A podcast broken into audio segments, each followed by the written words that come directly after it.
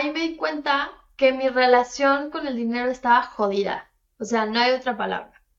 Y mucha gente escucha esto y se asusta. Y no, tu relación con el dinero, el socio, tu mejor aliado es el dinero.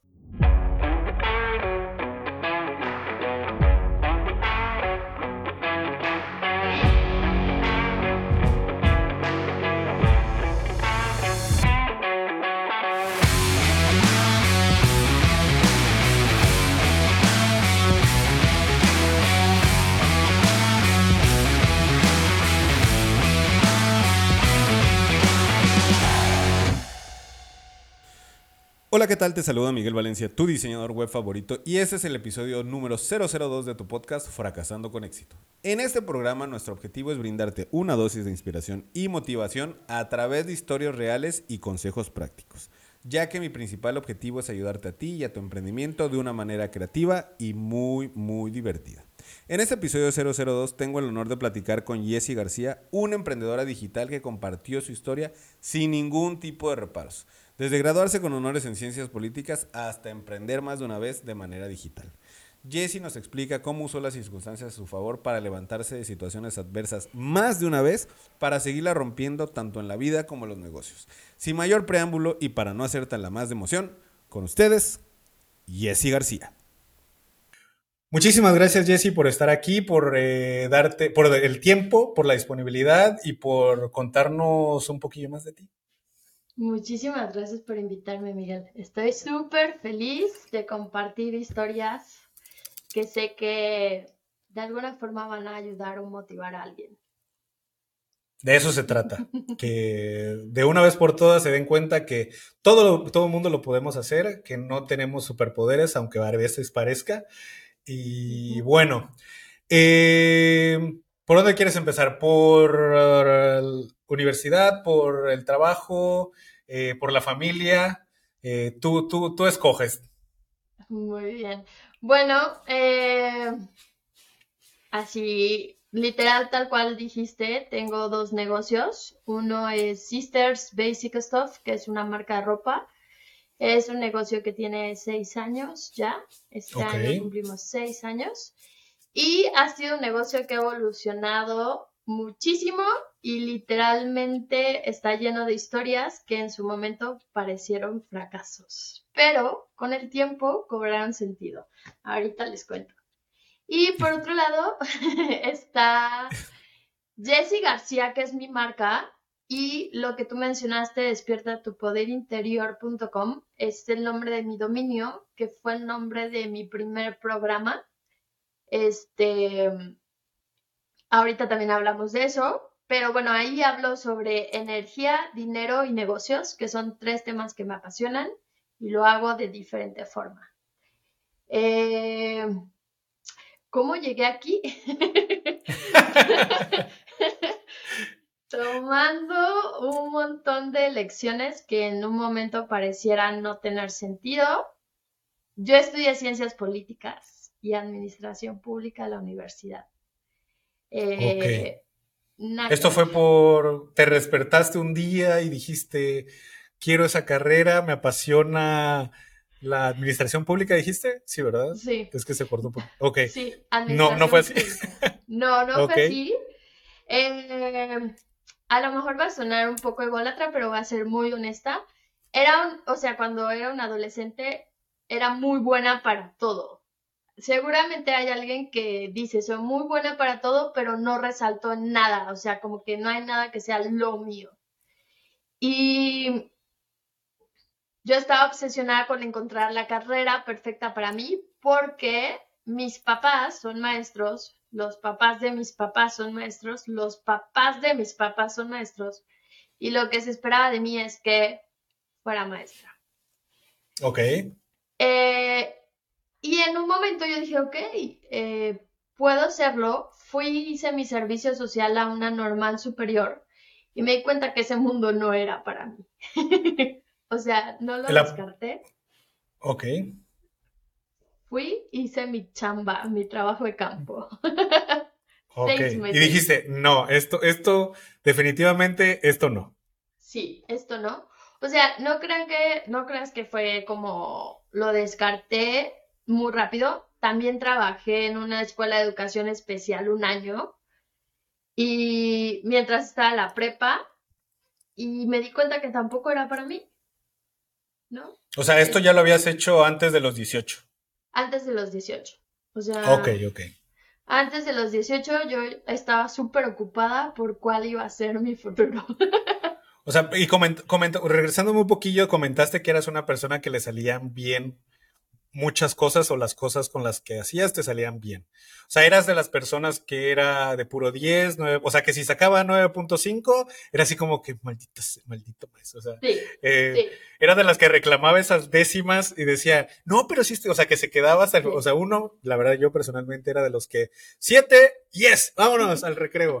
Y había gente, había gente, había gente que se quedaba ahí porque pues, pues no le gustaba ver ese 9, ese 9.1, ese 9.2, menos obviamente los 8.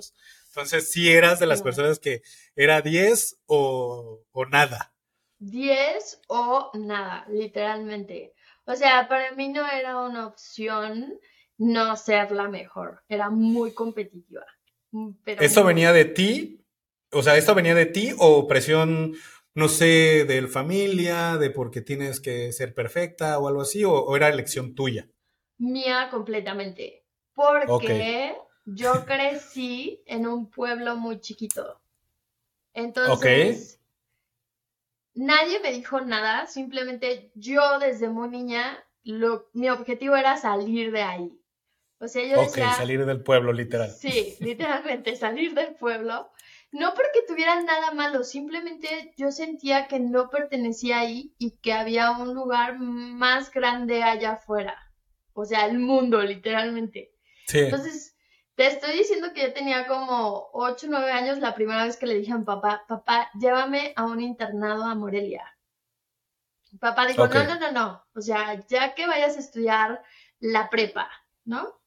Entonces, cuando estudié la prepa, mi papá me permitió mudarme a una ciudad un poco más grande, o sea, como un pueblo más grande donde yo vivía y vivía ahí relativamente sola, o sea, vivía con una señora, me rentaban una habitación y así, ¿no? O sea, era como que la experiencia de ya de estudiante, ¿no? De, vivir solo, de eh, manejarte solo, lavarte, cocinarte, ver por ti solo y, y pues, este, no sé, hay algunas veces que ciertas familias rentan habitaciones eh, para, a veces son la mayoría son niñas o, señoritas que van a, vivir en esas habitaciones y eso, ¿no? Entonces, sí, dime. Eh, eso fue cuando tenía 15 años. O sea, wow, ok, saliste de tu casa por primera vez, sí, patrocinada por tu familia, o sea, por, tu, por, por tus papás, creo, pero, o sea, vivías sola desde los 15 años, ok, qué fuerte. Sí, Sí, así es, desde los 15 años. Entonces, mm, como yo lo pedí, no, o sea, no había opción de hacerlo mal, porque me habían concedido algo que yo había pedido durante mucho tiempo. Entonces, por eso era como muy certera en mis calificaciones, en lo tengo que hacer bien, eh, tengo que aprovechar al máximo esta experiencia. Ok, entonces la prepa, básicamente la preparatoria o el bachiller, no sé cómo, lo, le digan, eh, pues fue una vida ya como de universitaria, ¿no? Ya te tocó, pues, organizarte los tiempos y, tus cosas como la mayoría de nosotros, algunos, eh, experimentamos en la universidad. Sí, o sea, ya yo hacía todo por mí, fue no, no sé si para otros es chocante, pero para mí era lo que había deseado durante mucho tiempo. Entonces era mágico y experimentaba todo lo que podía y que estaba a mi alcance literalmente. Y ok estas experiencias de ir a investigar qué es lo que quería hacer eran parte de la escuela. Yo estudié en un CONALEP, que sé que muchísima gente se ría de eso, pero estudié la prueba en un CONALEP. Y este CONALEP en Arandas, Jalisco, eh, te daba muchas oportunidades de experimentar, de porque tenía muchas conexiones con empresas, con escuelas. ok, ok. Entonces yo aproveché todo eso durante los tres años que estuve en la prepa. ¿De qué forma las aprovechaste? O sea, un ejemplo. Mm, yo eh, me acuerdo de nuestro, no me acuerdo ahora qué cargo era, pero se llama Juan Carlos. Este, iba con Juan Carlos y le decía, oye, quiero saber lo que es trabajar con niños en educación especial. Espérame, te consigo una estadía en una escuela de educación especial. Y la conseguía, yo me presentaba y trabaja, ahí trabajé un año, por ejemplo, ¿no? Entonces. O sea, al mismo tiempo que vas, que ibas a tus clases de normales. Sí, al mismo tiempo que iba a la escuela. Y ahí es donde descartaste, ok, esto no es para mí. Sí, ahí es donde dije, ser maestro no es para mí. ¿Y cómo llegaste a lo que, lo que empezaste a estudiar después de la preparatoria?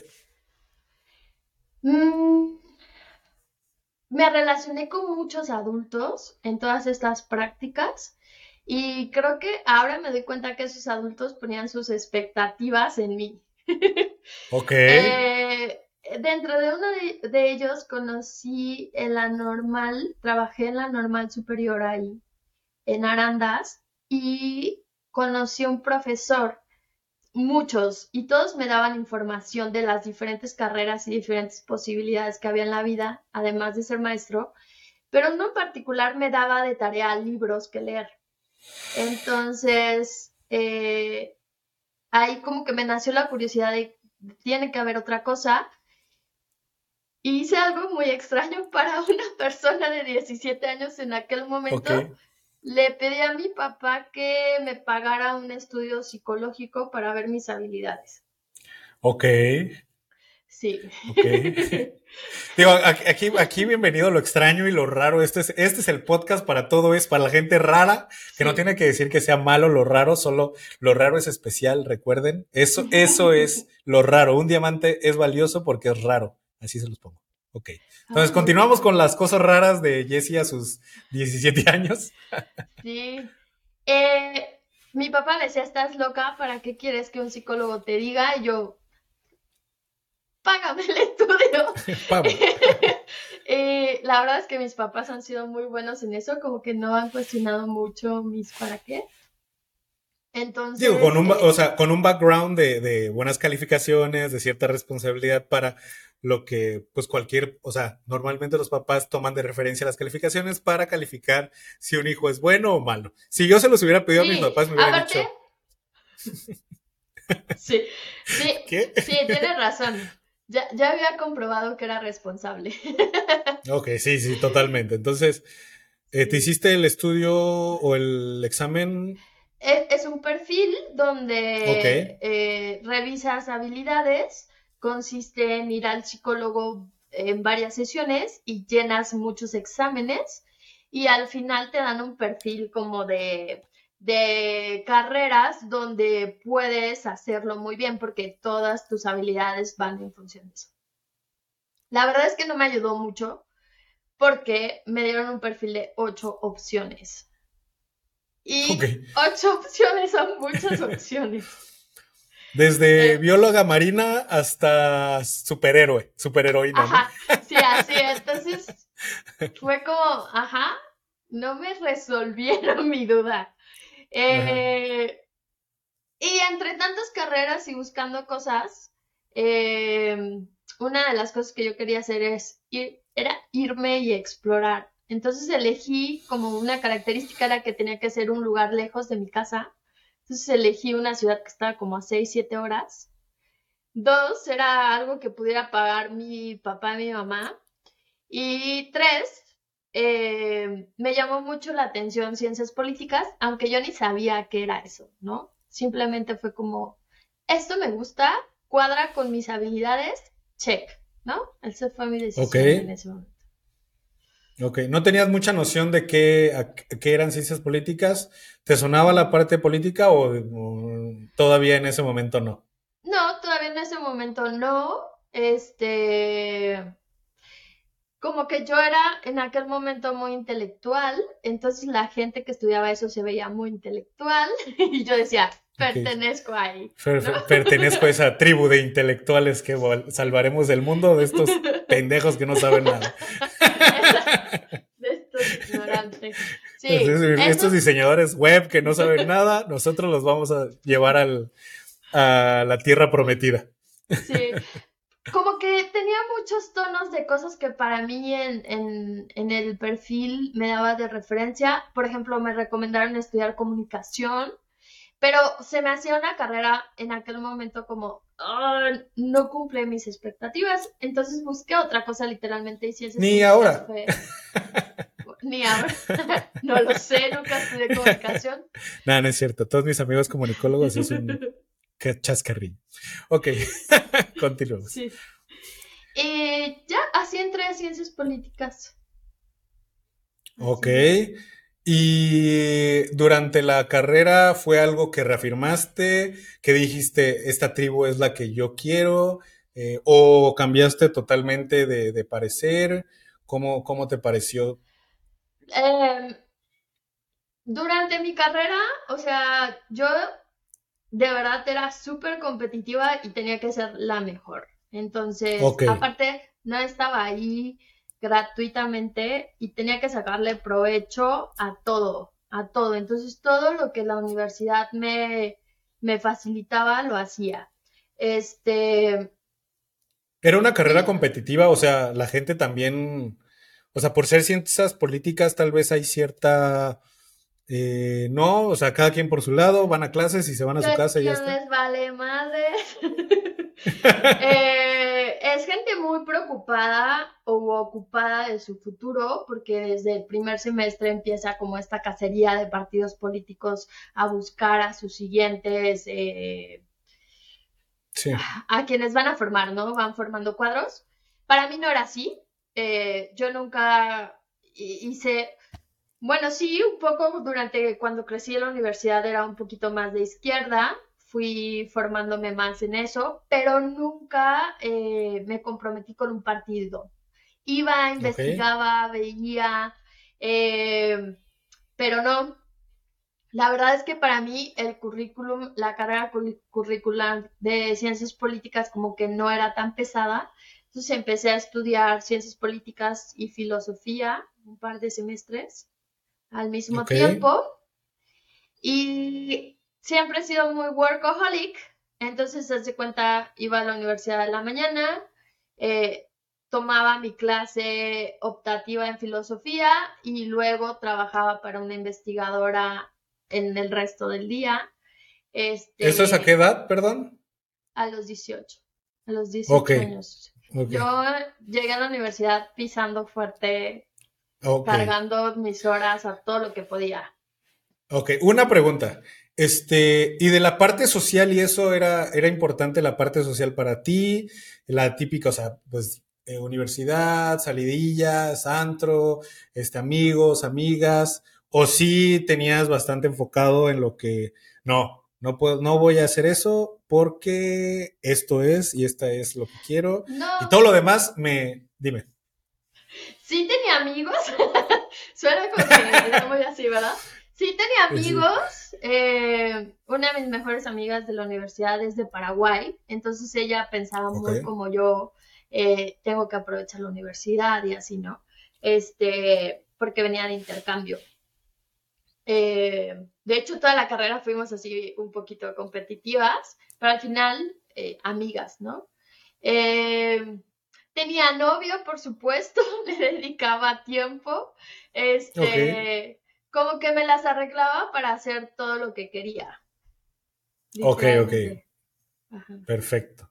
Entonces, te graduaste, me imagino que todo bien, este, si no fue con honores, te fue bastante bien, este, feliz, cumpliste tus objetivos, exprimiste la universidad, tus papás felices y contentos, obviamente, también porque la inversión rindió frutos. Eh, ¿Buscaste trabajo a la hora de, o sea, en el ámbito político, en algo, em, no tanto? Sí, o sea, para mí suena como muy de que arco iris y cosas así, porque en realidad sí me fue bien, me gradué con honores en la universidad. Para mi papá ese mundo era como, recuerdo el primer semestre me dijo, ¿estás segura que quieres estudiar ciencias políticas? Tienes que estar dispuesta a tragarte un vaso de mierda. ¿Sabes lo que significa eso? Y yo, la verdad, a los 18 estaba claro que me puedo comer el mundo. eh, y le dije, sí, claro que sí, papá. Yo puedo con Mm. todo, ¿no? Yo eh, sí. Eh, en algún momento me ofrecieron ser como candidato suplente de algún partido político. Para mi papá eso era como, ajá, era como, sí, mi hija lo logró, ¿no? Y para mí fue como, eh, no es lo que quiero, ¿no? Entonces, no lo hice. sí. Tampoco se, se dio. Me fui por el lado de la consultoría. Eh, desde los 20, 21 empecé a trabajar con una consultoría y era muy workaholic. O sea, yo tenía, porque me gustaba el dinero desde ahí, y para mí era fácil hacerlo, aunque en la carrera nos, nos enseñaron como, bueno, eran, eran ciencias políticas, entonces veía, ¿sabes? Eh, Marx, el capital, entonces había muchas ideas contrariadas en mi mente en aquel momento. Eh, eso fue complicado para mí. Y, eh, pero trabajaba muchísimo, trabajaba en la consultoría, era asistente de investigación de una maestra de doctorado, iba a la escuela. ¿De este, doctorado? Sí.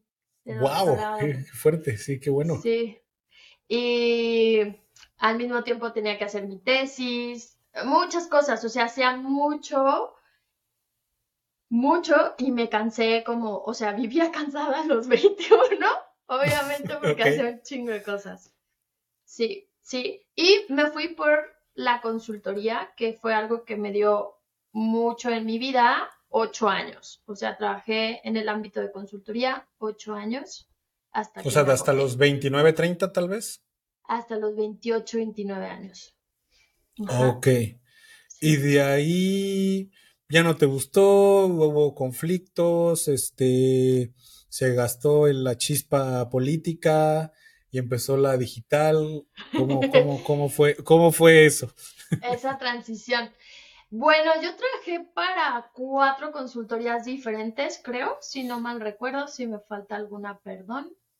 Eh, me tocaba dirigir equipos de trabajo, también estudié para ser project manager eh, entonces me tocaba dirigir equipos de trabajo y yo normalmente no salía a campo, solo hacía supervisiones a campo, ¿no? Ok. Eh, en mis proyectos. Y la verdad, Miguel, hubo un momento donde se me cansó el corazón, o sea, me tocaba ver pobreza extrema, me tocaba ver prostitución, me tocaba ver niñas violentadas, me tocaba ver muchos problemas que existen en México muy de raíz. Y lamentablemente, bueno, voy a hablar, en el sexenio de Felipe Calderón eh, había un programa que se llama Subsemun y era un programa que se daba para la seguridad. Entonces tenían zonas, en aquel momento estaban clasificadas, son zonas de riesgo, colonias o lugares que eran muy pobres o que de verdad había, eh, no sé, situado vandalismo en, esas, en esa colonia, ¿sí? Entonces trabajábamos directamente en esas colonias. Y, eh, pero no había mucha facultad que tú como consultor externo al gobierno pudieras hacer. O sea, el gobierno te, te, te subcontrataba los servicios y tú como consultor ibas a hacer el trabajo a campo, pero no tenías mucho campo de acción y eso fue como saber que tenía dinero, pero estaba limitada por un marco eh, legal y no podía en realidad resolver una situación con la persona, finalmente me agotó. O sea, eso fue lo que me agotó a mí. O sea, la impotencia tal vez fue, fue desgastando poco a poco esa, tal vez la chispa que tenías desde un principio. Sí, sí. Eso, y ahora entiendo, más adulta, que yo también era una niña y no tenía muchas habilidades en cuanto a gestión emocional para ver y reconocer lo que estaba ahí afuera, ¿no? Como decir dónde mi individualidad, lo que yo puedo hacer, hasta dónde me toca, hasta dónde no. Y entonces hay realidades que me dolieron más que otras. Eh, recuerdo una en particular que ahí dije, ya no quiero hacer esto. Me tocó, teníamos unas escuelas de fútbol en Jalisco y bueno, me tocó ir a hacer supervisión de, campo ahí y estaban tres niñas, tres hermanas, o sea, como nosotros, ¿no? Tres hermanitas. Era la una de la tarde y llevaban sin comer toda la mañana. Eh, y yo les pregunto que qué hacían en la escuela tan temprano, o sea, en la escuela de fútbol. Y dijeron que estaban esperando para que les dieran dulces porque no habían comido. Este, y yo les pregunto, pero, o sea, ¿dónde está tu mami? ¿Por qué no estás en la escuela? Bla, bla, bla. Y me dices que está trabajando, hay un señor en la casa. Entonces, eso fue muy duro para mí porque obviamente no puedes reportar ese caso en el DIF porque se las llevan y entonces si se las llevan no sabes dónde van a terminar y entonces no sabes qué tan grave es la situación en su casa y tú como consultor no puedes hacer nada porque en realidad no puedes hacer nada. Entonces ahí fue como que todo mi mundo se cayó.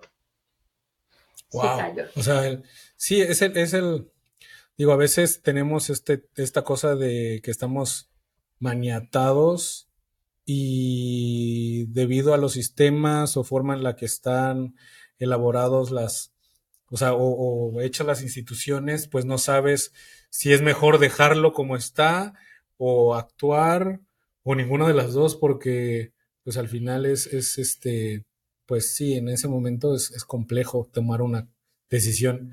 Y pues obviamente, si, como tú dices, si no manejas la, la, la información y te la quedas, poco a poco vas llenando el cantarito hasta que explota, ¿no? Así es, explotó y yo dije, ya no puedo más. Eso creo que le dije a mi papá, ya no me quiero dedicar a esto. A mi mamá, renuncio, renuncié. Eh, ¿Y qué chingados vas a hacer ahora? Eh, porque ya tenía, renuncié no solo a la empresa donde trabajaba, sino ya tenía yo como un, un reconocimiento como consultora, ya tenía una carrera, ya llevaba ocho años en eso, ¿sabes? Entonces renuncié a todo eso. Cuando renuncié, renuncié a eso y dije, no voy a regresar aquí jamás.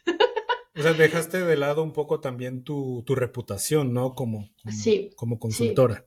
Sí. cuando, cuando renuncias a eso, porque te alejas, te alejas de los contactos, te alejas de la gente, te alejas del contexto y, y renuncias a eso realmente, la verdad es que no sabía ni qué iba a hacer ni quién era sin eso. Porque también eso me llevó a terapia. O sea, de los ocho años que trabajé en consultoría, cuatro estuve en terapia. O sea. O sea, fue algo, pero por la, por la misma, el tipo de trabajo que desempeñabas o por algo. Pues fue mucho burnout.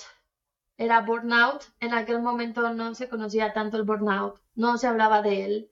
Eh, yo estaba quemadísima. Eh, a veces trabajábamos de 8 de la mañana a 2 de la mañana. Había mucho estrés alrededor. Había eh, las negociaciones son complicadas, entonces era complicado todo. Entonces, de ocho años que estuve en consultoría, cuatro me la pasé en terapia. y eh, cuando renuncié dije, damn, ¿qué voy a hacer? ¿No? Es todo lo que he hecho durante años. Y sí, esto era tu mundo en ese momento. Era mi mundo y era mi vida. O sea, todos mis amigos eran de ese contexto. Em, no tenía, en aquel momento no tenía pareja, no tenía nada. O sea, ni siquiera tenía celular personal. Ya no vivías con tu familia. No, no, desde los 15 años no vivía con mi familia, ahí ya vivía en otra ciudad diferente y este... lo pregunté porque tal vez compartías departamento con alguna de tus hermanas o algo así. En ese momento no, en ese momento no, eh, era como muy independiente de mi familia y me reinventé yendo otra vez a mis habilidades. Dije, ok, ¿qué sé hacer? que me pueden pagar por esto. bien, bien, bien, así. Así es el, primer paso, ese es el primer paso, literal, ese es el primer paso. ¿Qué puedo hacer que me pueden pagar? Exacto, exacto. Y que no tengo que hacer nada extra. Esa fue como mi, mi, mi idea. Y dije, puede ser community manager. O sea, sé de marketing, he dirigido campañas, específicamente políticas, pero campañas al final del día La fórmula se Eh, podría, re- re- re- ¿cómo se llama? Reutilizar, ¿no? reutilizar, Reciclar.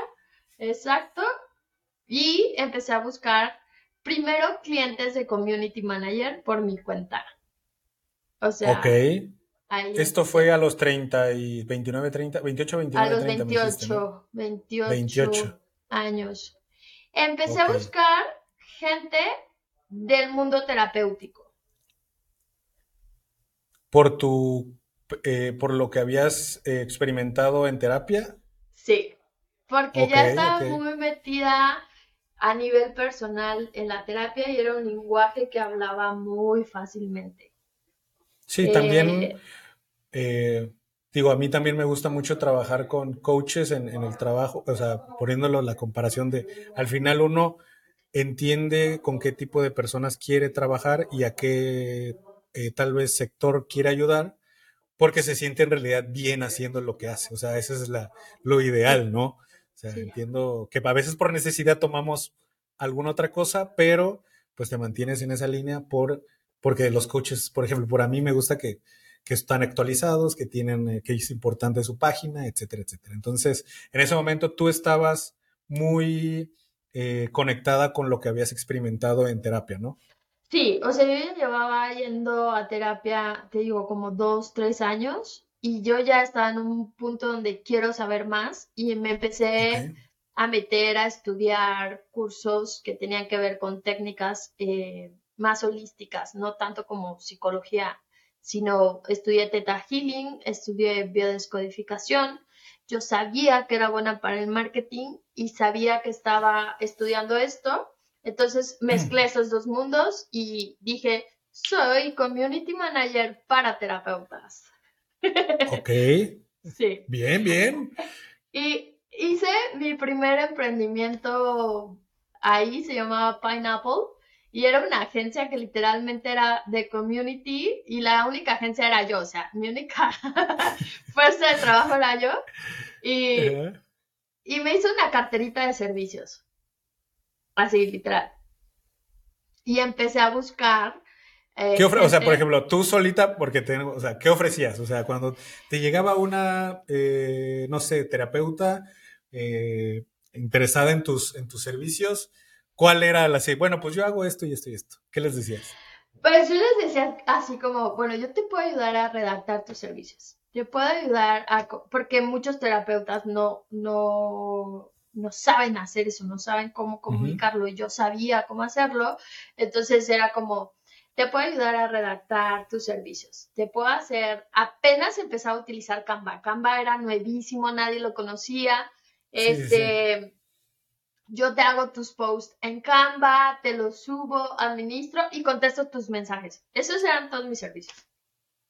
Ok. Sí, para que para, para un terapeuta es, es un buen de ayuda, o sea, es lo que no quieren hacer, literal. Es- exacto. Entonces, como Y la yo mayoría de nosotros no queremos hacer. Ya sé, como yo hablaba ese idioma, fue muy fácil para mí tener mis primeros clientes. Y al mismo tiempo busqué un trabajo en agencia de marketing. Ok, ok, o sea, ya conocías, o sea, ya conocías tu mercado porque te gustaba, o sea, porque estabas en contacto debido a las terapias que habías eh, experimentado durante cuatro años y por eso se te hacía fácil, entonces Sí. eh, conocer el mercado pues es bastante importante. Y buscaste, ya con experiencia, me imagino que ya decías, bueno, si lo hago por mí, pues que lo hago para alguien más, ¿no? Ya de manera un poquito formal. Sí, eh, busqué un trabajo en agencia, es la única agencia donde he trabajado. Me acuerdo que fui súper preparada a las 8 de la mañana, fue mi cita. Este, ojo, Miguel, suena como fácil, pero por ejemplo, yo aquí no tenía dinero. O sea, no tenía dinero. Los clientes que buscaba era de boca a boca en mi emprendimiento de Pineapple. Los veía en mis tiempos libres, trabajaba sábados, trabajaba domingos en esos clientes. O sea, y al mismo tiempo necesitaba trabajo en la agencia porque yo quería trabajar en una agencia. O sea, ¿y por qué quería trabajar en una agencia? Porque según yo quería estudiar un una maestría en marketing, fui a hacer el trámite y me di cuenta que no te enseñaban nada. O sea, ahí me di cuenta, dije, "Mm, una maestría en marketing y me van a enseñar esto, mejor voy, que me contraten en una agencia y que me paguen por aprender esto. Exactamente, exactamente. La mejor fórmula, que te paguen por aprender. Sí, exacto. Entonces, me contactó una agencia que agradezco mucho y aún a la fecha somos amigos.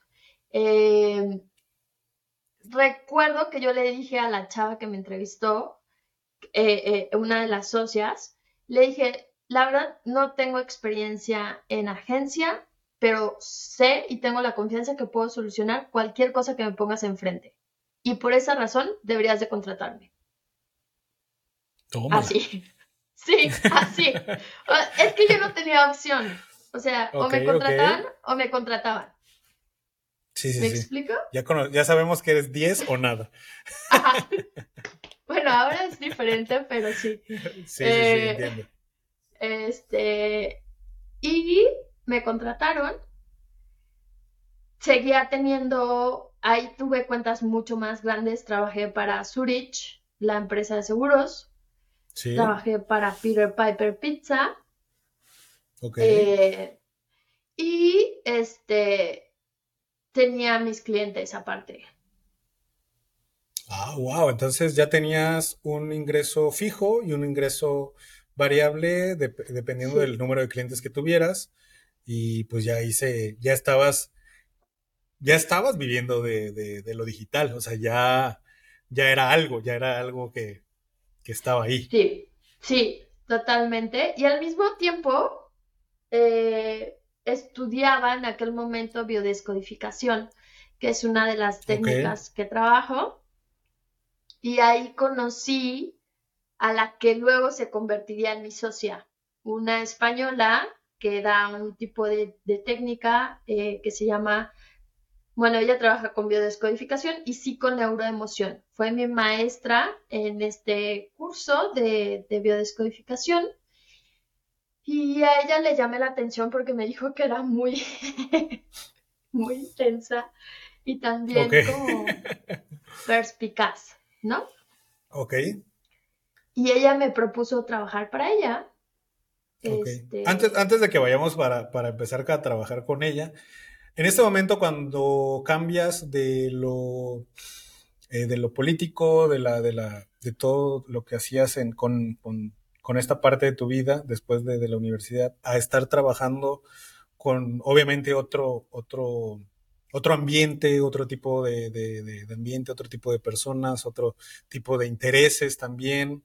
Me imagino que todo, o sea, hay un, hay un gran cambio en experimentar lo que hacías en, las en la consultoría a lo que hacías ahora de manera freelance y, con la agencia digital. ¿Cómo te sentías? O sea, ¿te, te, llenaba de algo? Eh, ¿Era algo que, decías, oye, sí, sí puedo disfrutar lo, lo que en mi, trabajo se puede disfrutar.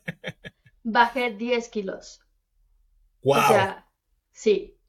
Eh, cuando trabajaba en la consultoría ya estaba, subí, creo que fue la primera vez que pesé 70 kilos en mi vida.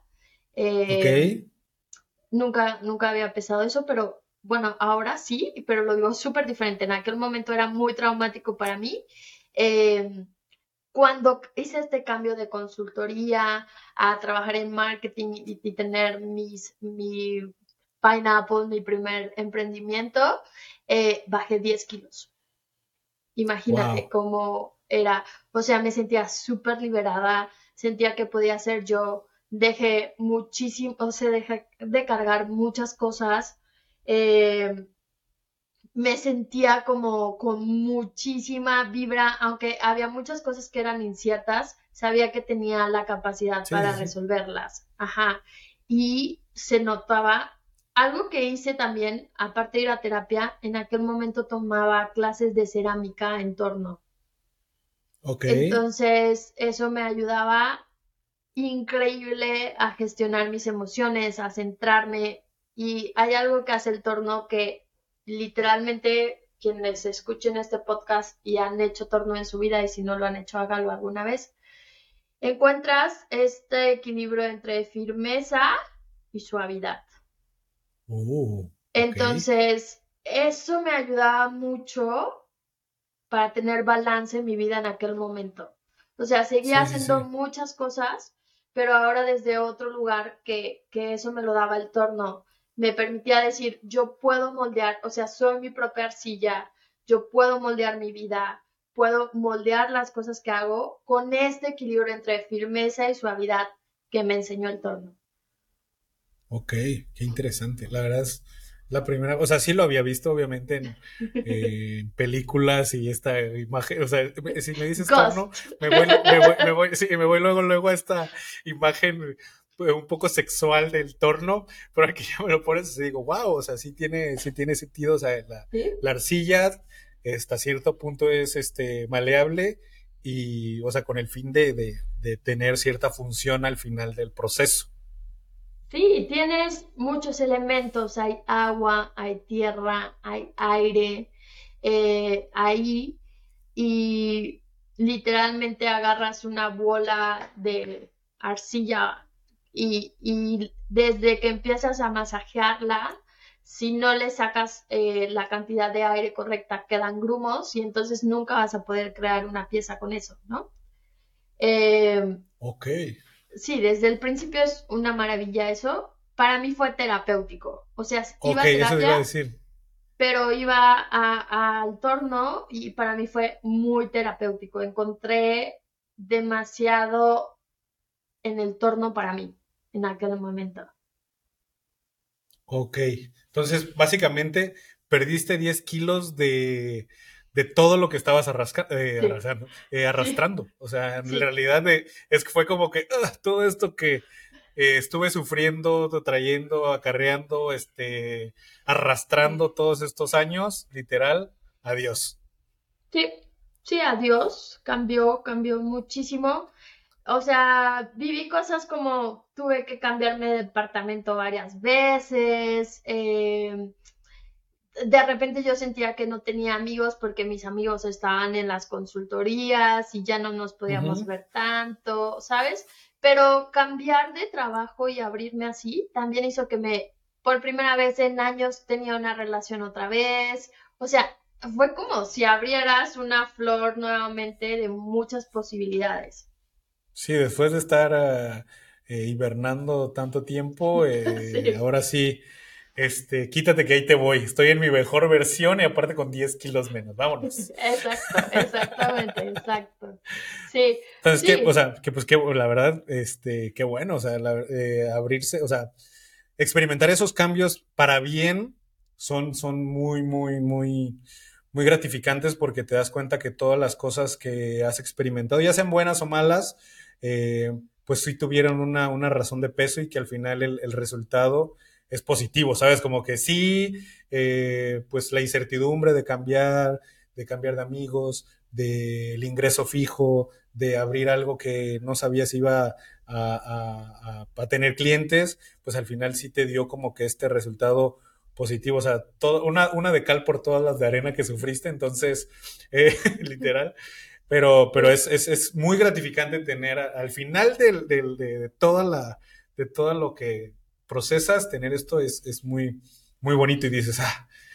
Sí, creo que fue un intermedio. Eso fue un intermedio. Justo ahí nace Sisters, eh, cuando tenía como 27, 28. Mm, ahí nace Sisters Basic Stuff. Em, en medio de. Yo vivía en Guadalajara, mi hermana Jenny vivía en China, y mi otra hermana Diana vivía en, en Colima. Eh, que es donde vivimos ahora. Mi hermana está en medio de una crisis de quién soy, para qué existo, qué quiero hacer con mi vida. Yo estaba en esa crisis también, pero de otra forma. Y ella dice, un día recibo una llamada justo y me dice, ya sé qué quiero hacer, quiero diseñar t-shirts. Yo, pues dale, ¿qué te ayudó? ¿No? Eh, necesito tu ayuda para A, B y C y que tú eh, seas mi modelo para las fotos. Eh, y así empezamos Sisters con puras t-shirts que tenían mensajes positivos en aquel momento, bordados, ¿no? Esa fue nuestra primera versión. Y justo Sisters llega en ese momento donde yo estaba floreciendo a una vida nueva, literalmente. Ok. Ok, eso fue entre, eso es entre las tres hermanas, ¿no? Esa es la marca de ropa que tienes, porque tienes, primero empezó la parte digital o la parte física, ¿cómo lo, cómo fue el nacimiento? Lo físico, eh, Jenny estaba en China, entonces no nos hacía mucho caso, ella estaba viviendo el sueño, este, y, y Yana y yo, la verdad es que Yana es quien ha sido la creadora de todo esto, pero empezó primero, eh, siempre ha sido un mix de digital y físico. Empezó primero por Instagram. Entonces, em, curiosamente, Sisters, y digo curiosamente porque esto no ha sido algo que hemos buscado. Curiosamente, la marca desde el principio la han buscado muchas influencers. Entonces, la marca empezó a crecer gracias a que la compartían influencers. Ok, ok. Entonces, hay un poco ahí de marketing, influencer, influencer marketing. Entonces, ojo para todas las personas que tienen tiendas, compartir sus eh, tiendas a través de influencers es, es muy buena eh, estrategia de ventas. Entonces, de hecho, eso estábamos platicando antes de, de, empezar a grabar, que la mayoría de gente que cree que tiene una tienda, nada más abre la tienda en línea y ya dice, a ver, eh, a ver, se me enfilan y, se empiezan a llevar el, el, inventario. Me encanta tu risa de que, pobres tontos, no saben Porque sí, o sea, como, cual, como yo les explico a mis clientes que una tienda en línea actúa las veces eh, de, como una tienda física, porque si la gente no sabe dónde está la tienda física, no va a ir. Eh, y lo mismo con la tienda en línea, si la gente, la gente no sabe dónde está la, o sea, cuál es tu URL, qué, qué, cuál es tu identidad, qué ofreces, eh, por qué lo ofreces, pues también cae en lo mismo, no vas a vender. Entonces, tú sabes, o sea, te, cedo la palabra. Fíjate que Sisters, eh, bueno, es, es, es como un negocio muy complejo porque nosotros producimos la ropa, nosotros la vendemos y hay un montón de actividades en medio de esas dos cosas. Eh, pero sí, como dices, eh, una tienda, la tienda en línea llegó en el 2019-2020, justo antes de entrar a pandemia. no fue por pandemia. No, no, no, no. Nosotras, eh, como socias, estamos viendo formas de crecer. Esto ha sido muy intuitivo nadie en nuestra familia tiene un negocio. Eh, y menos digital. y menos digital. Entonces, eh, estábamos buscando formas de crecer. Y, a la par, Jana tuvo esta idea de mandar nuestra, nuestra ropa a boutiques que ya existieran o a casas de, eh, de, de moda mexicanas. Ok. Y empezamos a explorar. Eh, creo que esto es bien importante. Sisters tiene una muy buena relación con emprendedoras digitalmente. Es decir, se relaciona con otras marcas mexicanas, aunque no nos conozcamos en físico. Siempre está... ¿Cómo, ¿Cómo, creció, perdón, cómo creció esa, eh, ese vínculo entre estas emprendedoras o esas marcas? Eh, interactuando naturalmente, de forma muy orgánica en Sisters. O sea, ustedes lo buscaron, ellas las buscaron, se, pues hay un, hay un, el, ¿cómo se llama? La convención de emprendedoras eh, digitales mexicanas en línea, o cómo, cómo fue el. Ojalá lo hubiera, hay que, hay que patentarlo, pero no lo hay. No, mi hermana ha hecho un muy buen trabajo de estar en redes sociales y observar qué marcas tienen eh, este valor igual que nosotras y de apoyarlas. Cuando iban a un evento era como, wow, Sister les manda muchísima luz, muchísimo éxito, véndanlo todo. Cuando eh, sacaban un nuevo producto, nosotros en nuestra marca recomendando esas marcas, o sea, ya han hecho un gran trabajo de relaciones públicas y, y no, no con esta objetivo, ha sido algo natural que luego ha resultado como en una especie de estrategia, pero, pero no lo pensó así, o sea, lo hizo de forma muy orgánica, muy natural, porque ella decía, y aquí viene un aprendizaje para mí en el, emprendimiento. E, ella, al contrario de mí, es, no es competitiva. Entonces ella decía, es que no somos competencia. Sí, y a mí me gustaría recibir apoyo de otras marcas mexicanas y por lo tanto yo apoyo otras marcas mexicanas. Y ahí la lección para mí es, en el momento en que empecé a emprender, dejé de ser competitiva con el resto y dejé de querer demostrar hacia afuera cosas.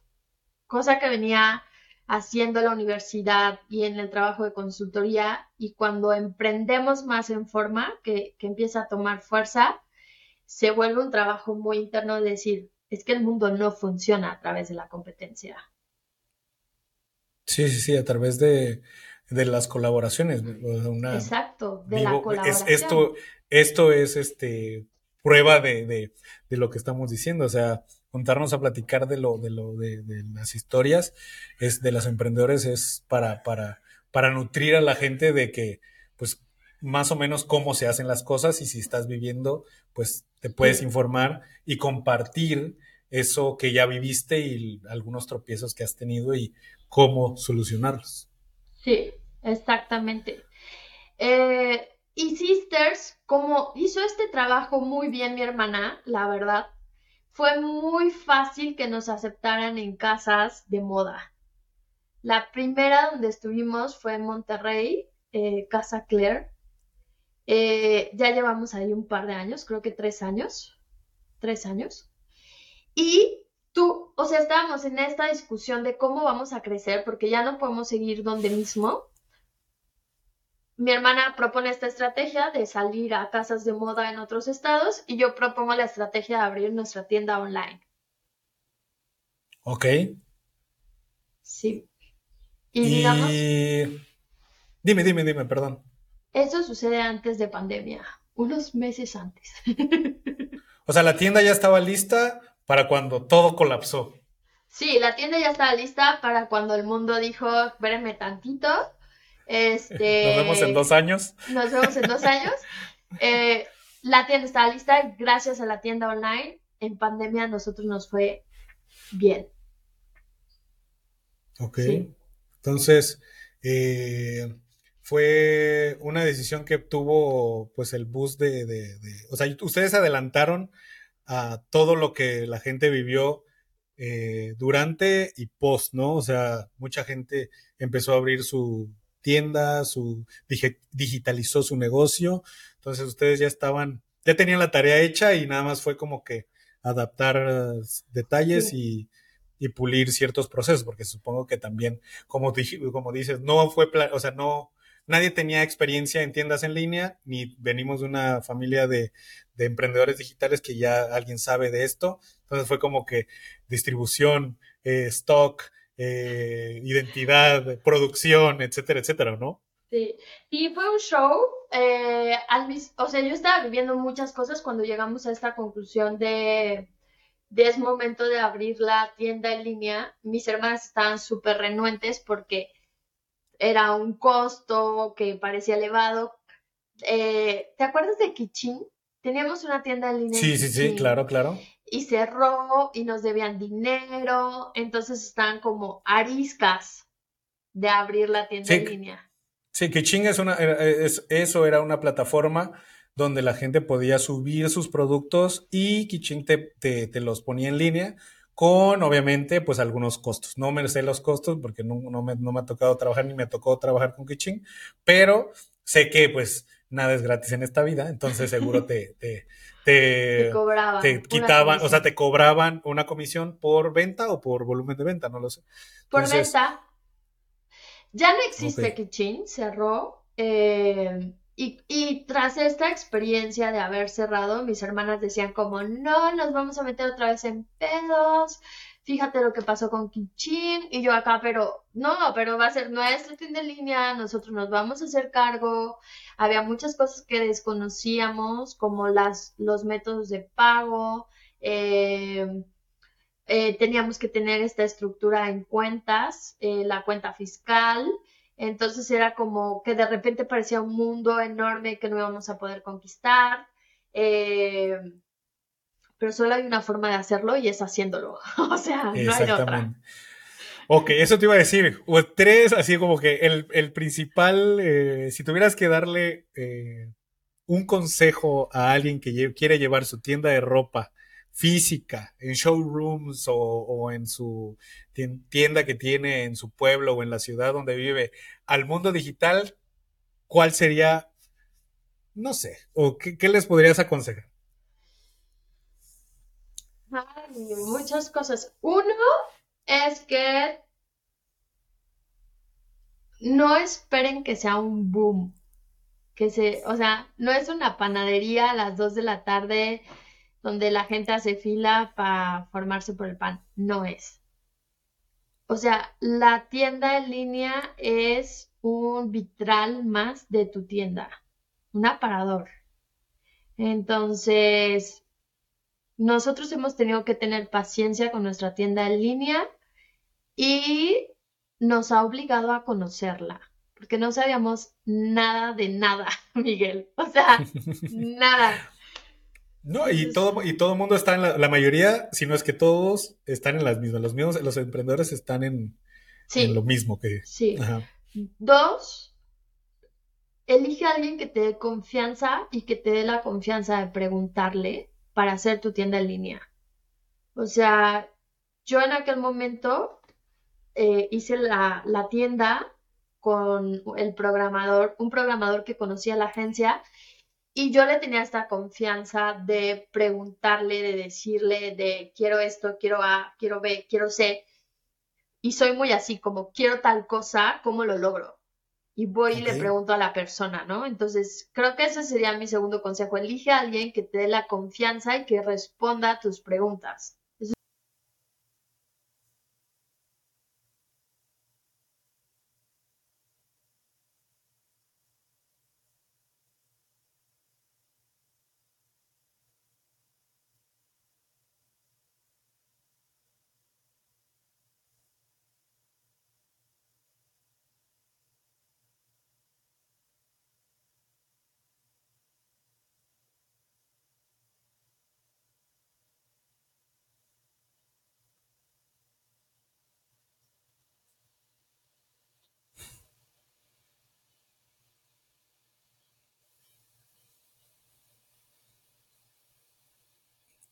Un buen, así, un buen escaparate, ¿no? O sea, eliges el evento y que dices, bueno, va a haber 10.000 personas, eh, pues igual es buena idea poner ahí un stand de Sisters, ¿no?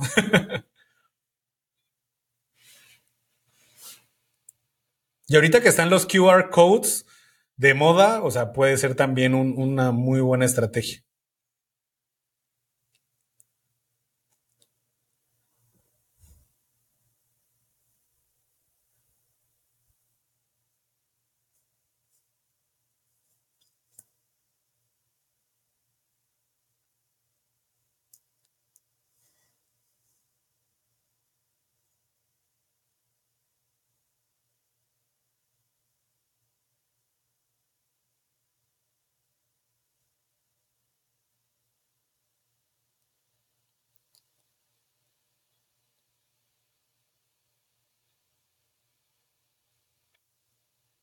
Ok, entonces es reinversión, reaprendizaje, las no, sé si me salga otra R, pero te digo reinversión, reaprendizaje y pues sí, y reestructuración, o sea, como que a, a, partir de los resultados reestructurar, pues a partir de, o sea, para, para eh, hacerlo mejor cada vez.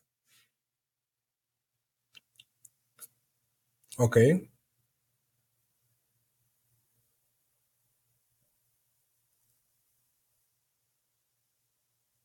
Sí.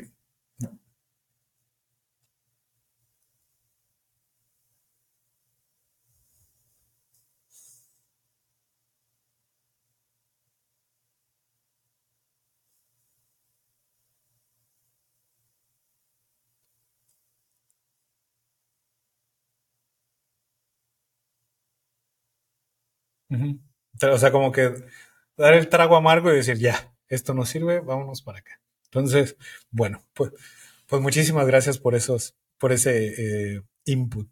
Ahora, también tienes el, tu marca, ¿no? Jesse García, si quieres si ya está, si ya quieres cerrar Sisters, eh, o falta, o quieres decir algo más sobre Sisters.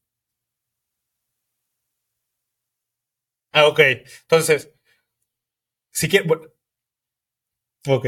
Si, quieren, si quieren conocer eh, lo que es Sisters, eh, los puntos de venta, porque tiene punto de venta físico y también tiene su página internet, se pueden ir a sisterbasics.com basicstuff.com. Si no me cachan mi inglés eh, tabasqueño, lo puedo dejar aquí, lo voy a dejar aquí en las, en las notas de, del, episodio para que se puedan ir a la página en línea y puedan conocer la marca y seguro les va a gustar algo y pueden comprar algo de, de, de, Jesse y sus hermanas. Entonces,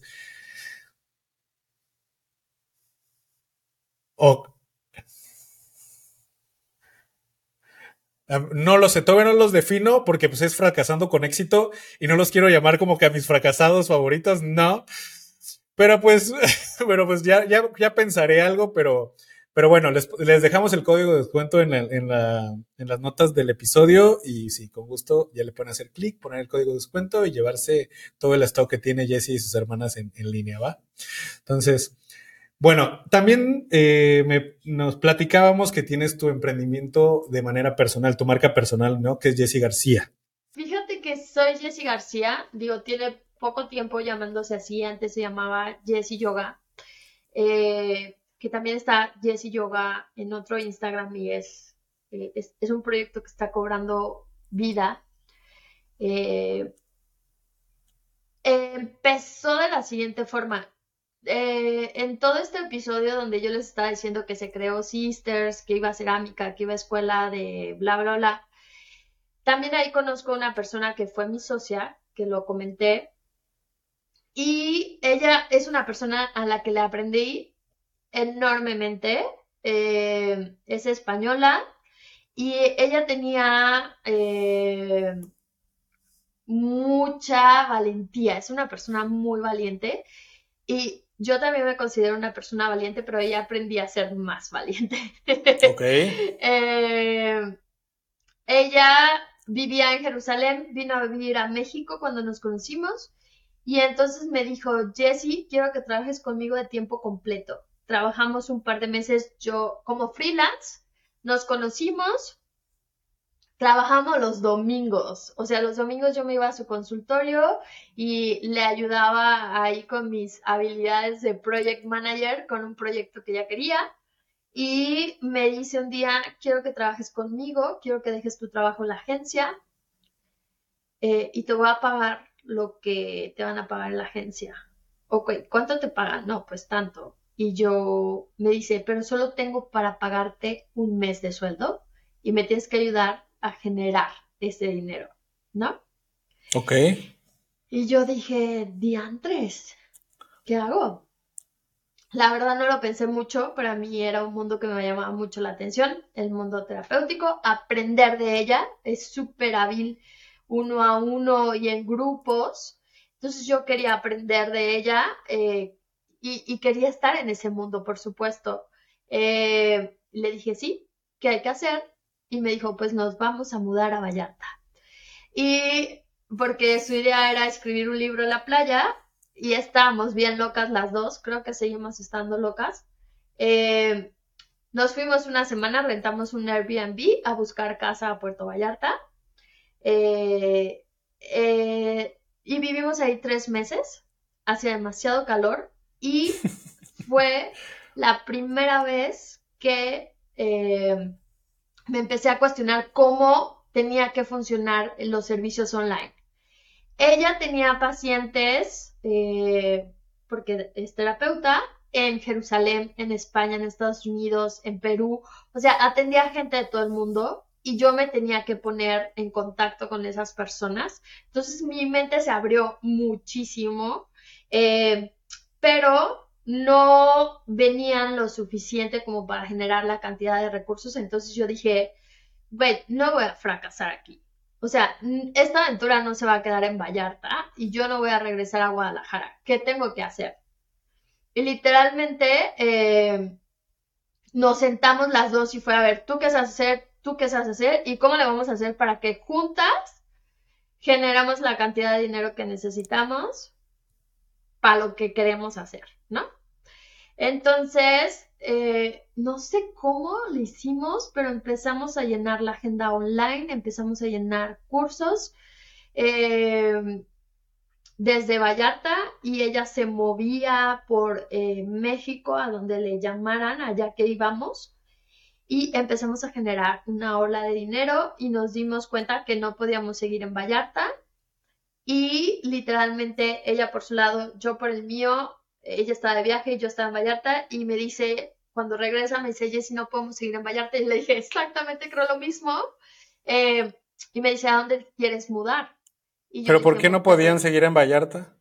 Porque nos quedaba muy aislado del mundo y era muy caro salir desde el aeropuerto de Vallarta. Ah, ok, ok, o sea, por... Sí, ya, ya, ok. Sí, o sea, era temas de logística y temas de dinero y temas de todo, ¿no? Eh, y me dijo, ¿a dónde te quieres ir a vivir? Y yo le dije, Monterrey. Y ella me dijo, es exactamente la misma ciudad que yo estoy pensando. Este, ¿por qué? Porque muchos de nuestros clientes eran de Monterrey. Eh, te digo que habían pasado tres meses y ella me dice, bueno, creo que si tú le estás apostando eh, a esto, podríamos ser socias. ¿Quieres ser mi socia? Y yo dije, sí, claro que sí. ¿Qué implica eso? Ya vivíamos juntas, compartíamos gastos. Eh, yo tenía un salario, ella tenía un salario. Y, y generábamos dinero para el, eh, el proyecto, el emprendimiento juntas, el negocio juntas. Y tuvimos mucha suerte, o sea, hay muchas herramientas para todos los emprendedores, porfa, en lo que crean, úsenlo. O sea, nosotros, de verdad, si no hubiéramos tenido todas estas herramientas como de espiritualidad, energéticas, de gestión de las emociones mentales, creo que no hubiéramos logrado lo que logramos. Y eh, fue emocionalmente difícil, vivimos cosas duras en Monterrey, eh, pero al final del día nos apalancábamos en las herramientas que teníamos para hacer las cosas. Em, por ejemplo, teníamos un ritual. Antes de empezar a vender servicios, teníamos un ritual y hablábamos con el negocio y le pedíamos a Silvia, se llama. Silvia cree mucho en Los Ángeles, entonces eh, hacía algo que en ese momento yo decía, está loca, está, está más loca que yo.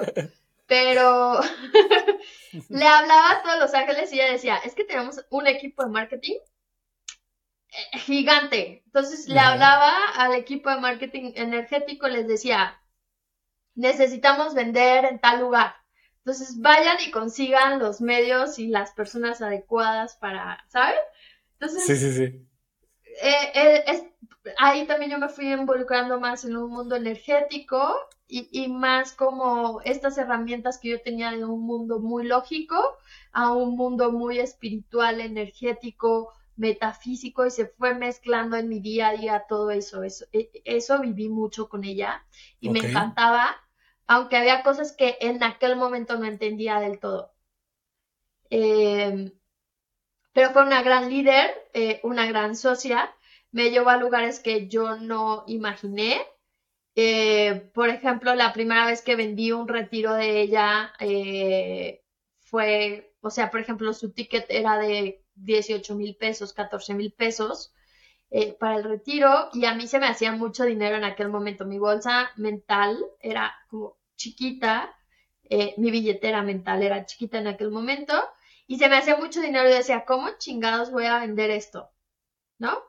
Pero la primera vez que vendí 70 mil pesos fue como, wow, ¿sabes? Lo logré. Sí, totalmente. Y ella me empujaba como, busca los recursos internos, busca los recursos externos, lo tenemos que lograr. Ok, entonces fue una época de aprendizaje también, o sea, de, de, ganancia aprendizaje, o sea, en la fórmula perfecta de... Eh, ganar aprendiendo y aparte era pues también hasta tu mentora, ¿no? En algún punto. Totalmente, totalmente. Aprendí mucho de Silvia. Silvia me llevó a relacionarme con gente del mundo eh, holístico, terapéutico, espiritual, eh, que yo no hubiera imaginado. Eh, y no era algo que buscábamos, era algo que se iba dando tranquilamente en el día a día. y ahí empecé a aprender de este negocio, ¿no? De, de los cursos y de, em, del mundo terapéutico, o sea, cómo acercarte a una persona, eh, cómo dar sesiones uno a uno, me dejaba entrar cuando su paciente me accedía, yo entraba a terapia, entonces mucho de mi momento aquel era escuchar, escuchar, escuchar, escuchar, observar.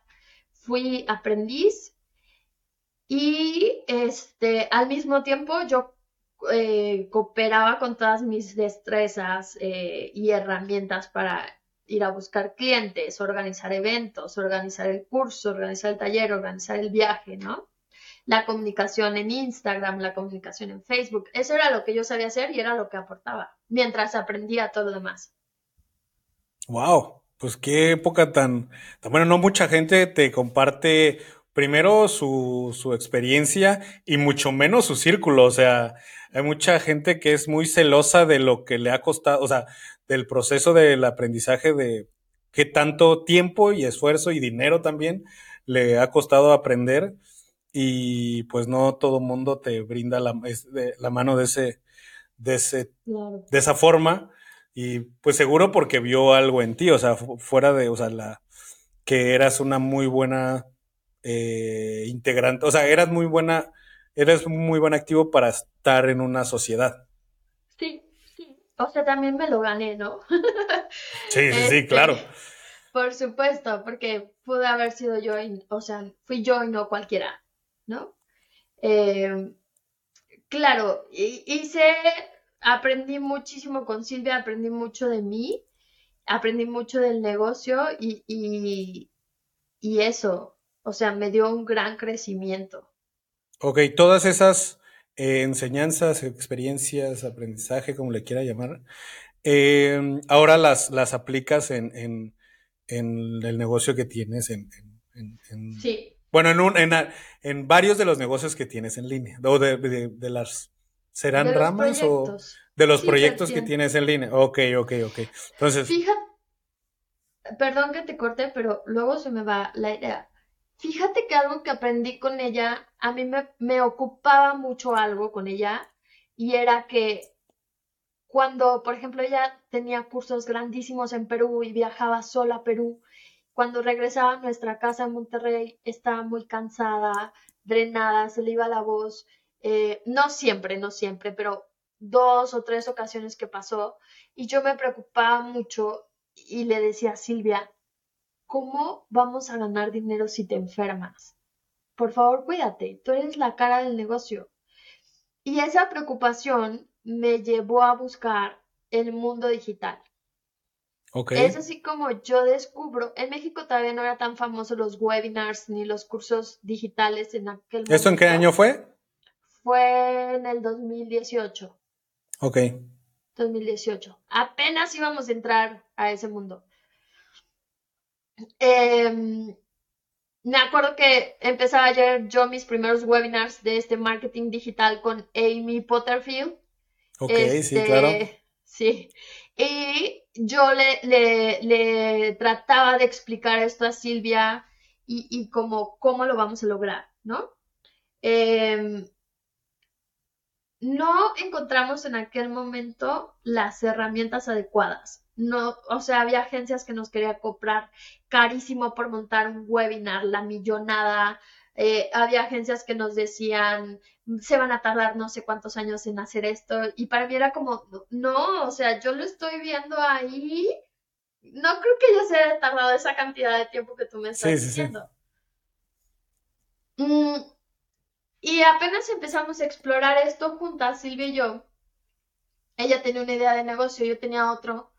Eh, y yo me empecé a cansar de ese mundo, de la forma, y hubo un momento en donde, y, y pasaron muchas cosas, y le dije a Silvia, ya no quiero seguir con esto. Renuncio a la sociedad. Literalmente. Wow. Sí. Ok. Que ahí yo sentí que fracasé. Sentí que eh, le había quedado mal. Sentí que no, me estaba mintiendo a mí para. O sea, dije mucho que quería ese mundo. La verdad, yo no nunca decidirme con Silvia ni por dinero ni por voy a ser su aprendiz. O sea, para mí era una, legítimamente era una aventura. ¿Sí? Y legítimamente quería estar con ella experimentando esas cosas. Este, y legítimamente cuando se terminó esa sensación de estoy en esta aventura, decidí renunciar. Sí, sí, sí, como que ya fue el, dar carpetazo con la aventura y ya, eh, usar, y tal vez usarlo aprendido en algún otro proyecto tuyo. Sí, fíjate que ahí no lo pensé tal cual. Sí fue muy fuerte, me deprimí cuando renuncié. Nuestro último evento fue un día antes de que declararan pandemia. Wow, ok. Y fue la última vez que nos vimos en presencial o sea, así, porque luego ella nos quedamos en ciudades separadas y luego ella con el tiempo tuvo que volver a España, no nos hemos vuelto a ver, em, pero para mí fue muy duro, caí en una depresión muy fuerte, yo no sabía quién era sin eso, o sea, yo le había apostado todo a eso, había renunciado a mi reinvención, había renunciado a mis clases de cerámica, había renunciado a la estabilidad que había logrado en esa otra parte y este literalmente no sabía quién era ni para dónde iba. No me quería levantar en las mañanas. Empecé un curso em, con Alicia, que ahora no recuerdo cómo se llama, Alicia Orfila, que es una terapeuta de Argentina. Y literalmente fue redescubrir quién era sin todo eso. Ok, como... Sí, sí, sí. Wow. O sea, ¿en eso cuánto tiempo duró? O sea, como que el, proceso para salir un poco del... Del hoyo. De, donde, estabas. Digo, no lo quería poner así, pero bueno. Pero de donde estabas, de la situación adversa en la que estabas. Vamos a ponerlo así. Mm, en tiempo, no sé, pasaron muchas cosas, o sea, el mundo estaba en crisis. Para mí lo único que tenía sentido en aquel momento era una relación que tenía, estábamos a distancia un poco y me aferraba a eso con uñas y dientes. Em, y buscaba estar ocupada para no sentir el vacío que había dejado la sociedad con Silvia en mi vida. Ok, ok, ok. Este, eso nunca funciona, no lo hagan. Mejor siéntense y sientan el vacío que sienten para luego poder funcionar. Porque cuando tratas de llenar ese vacío con cosas que no son, es como si estuvieras tratando de poner una figurita del rompecabezas y a huevo quieres que quepa, no cabe. O sea, no. Siéntate y siente lo que estás sintiendo, ¿no? Eh, terminó esa relación y fue como todavía irme más al hoyo. Wow. Sí, sí. Acto seguido, el mundo estaba en pandemia. Yo no tenía casa, ojo. Vivía en Monterrey y para ese momento yo me había quedado en las nubes sin casa. Había, le, le regresé a mi, o sea, llamé a mi mamá y a mi papá diciéndoles, después de casi 15 años de no vivir con ellos, tengo que regresar con ustedes porque no tengo dónde vivir. ¿no? Silvia se regresa a Guadalajara y yo no sé qué hacer. Mi mamá me dijo, no te preocupes, esta es tu casa. Okay.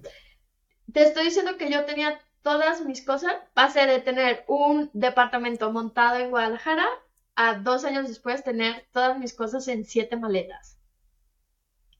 Wow. Nada más. O sea, Sí, sí, sí, o sea, para poner en contexto a la gente, ¿no? Sí, sí, sí, sí. Y de, regreso en casa de los padres. Y de regreso en la casa de mis papás. Exacto. Eso me podía muchísimo. Me sentía la persona más fracasada de la vida. Este, pasé de una relación a otra muy rápido. Eso me pegaba muchísimo, pero al mismo tiempo no, o sea, eh, no lo podía gestionar emocionalmente. O sea, em, estas personas, o sea, estas dos personas fueron de mucha ayuda para mí, pero no quiere decir que fue fácil, ¿no? O sea, me ayudaron a ver cosas que yo no podía ver, me ayudaron a, enfrentar situaciones que yo no podía eh, sola porque estaba sumergida en un mundo emocional fuerte. Ok. Entonces, eh, les agradezco mucho. Aunque las cosas no hayan resultado o, o, llegaron hasta donde tenían que llegar, honestamente, ¿no? Pero me quedé de pasar de siete maletas, cuando empezó pandemia yo solo tenía una maleta. De estar en la casa de mis papás, pasé a estar en la casa de mis hermanas. Ojo, llevaba como, llevaba como 10, 8 años sin vivir con mis hermanas. Entonces era súper complicado volver a vivir con ellas. me imagino que la, la dinámica de la casa de diario era un poco, pues adaptarte a a su, dinámica, vaya. ¿Ellas vivían juntas ya o todas se reunieron al mismo tiempo? Eh, ok. Ellas vivían juntas y yo llegué. O sea, yo era la gente externa ahí. Eh, o sea, la que se tenía que adaptar eras tú. Sí, exacto. Ojo, yo soy la hermana mayor, entonces de repente era como, ¿cuál hermana mayor? wow, o sea, Ajá las jerarquías se las querían, este, no las querían seguir. claro, porque en mi mente yo era la hermana mayor, pero en la realidad yo no había estado ni siquiera en la misma ciudad durante años con ellas. Pero años. O sea, nos veíamos una vez cada seis meses. Wow, sí, sí, sí, te, entiendo, te entiendo completamente. Sí, y para mí era un proceso de güey, fracasé, soy una mierda, ni siquiera sé para qué sirvo. Eh, todo lo que he vivido no tiene sentido.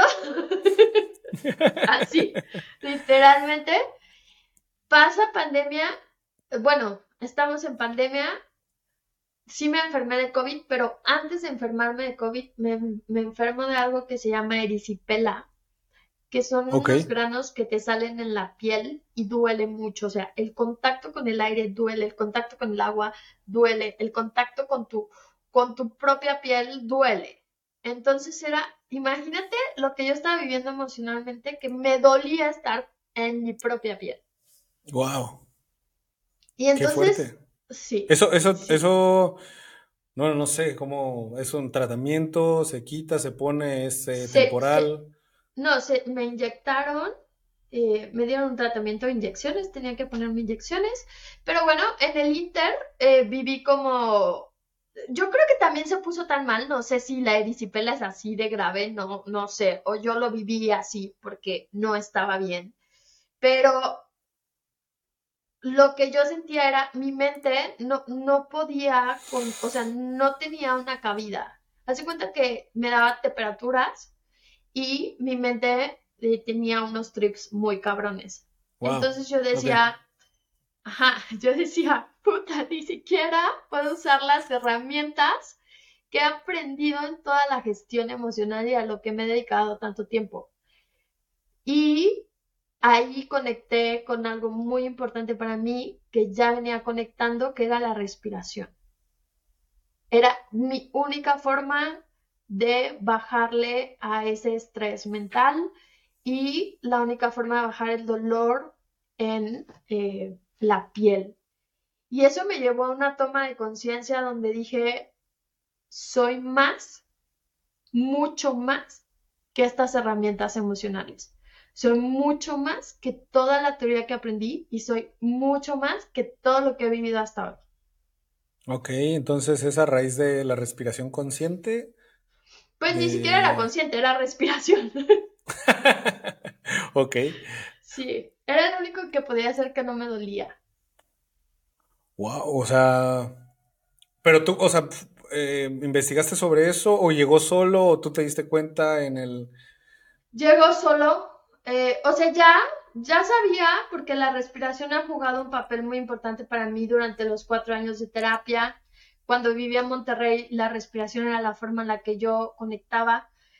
Eh, contexto, tuve un par de ataques epilépticos cuando eran a mis 20 y algo.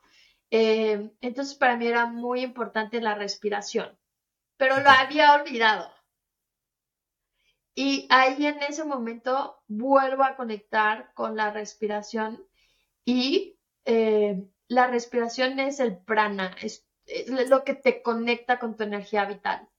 Em, y fue mi forma de regresar, literalmente.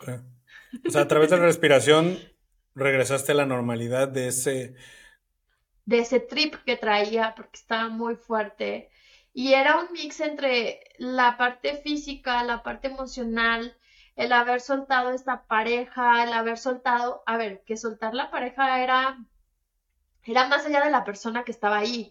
O sea, yo dejé ir al mismo tiempo mi proyecto empresarial con esta persona, con Silvia, dejé ir mi proyecto de pareja con esta otra persona, dejé ir mis sueños que tenía, empecé a construir, sabes, en esta otra ciudad de Monterrey.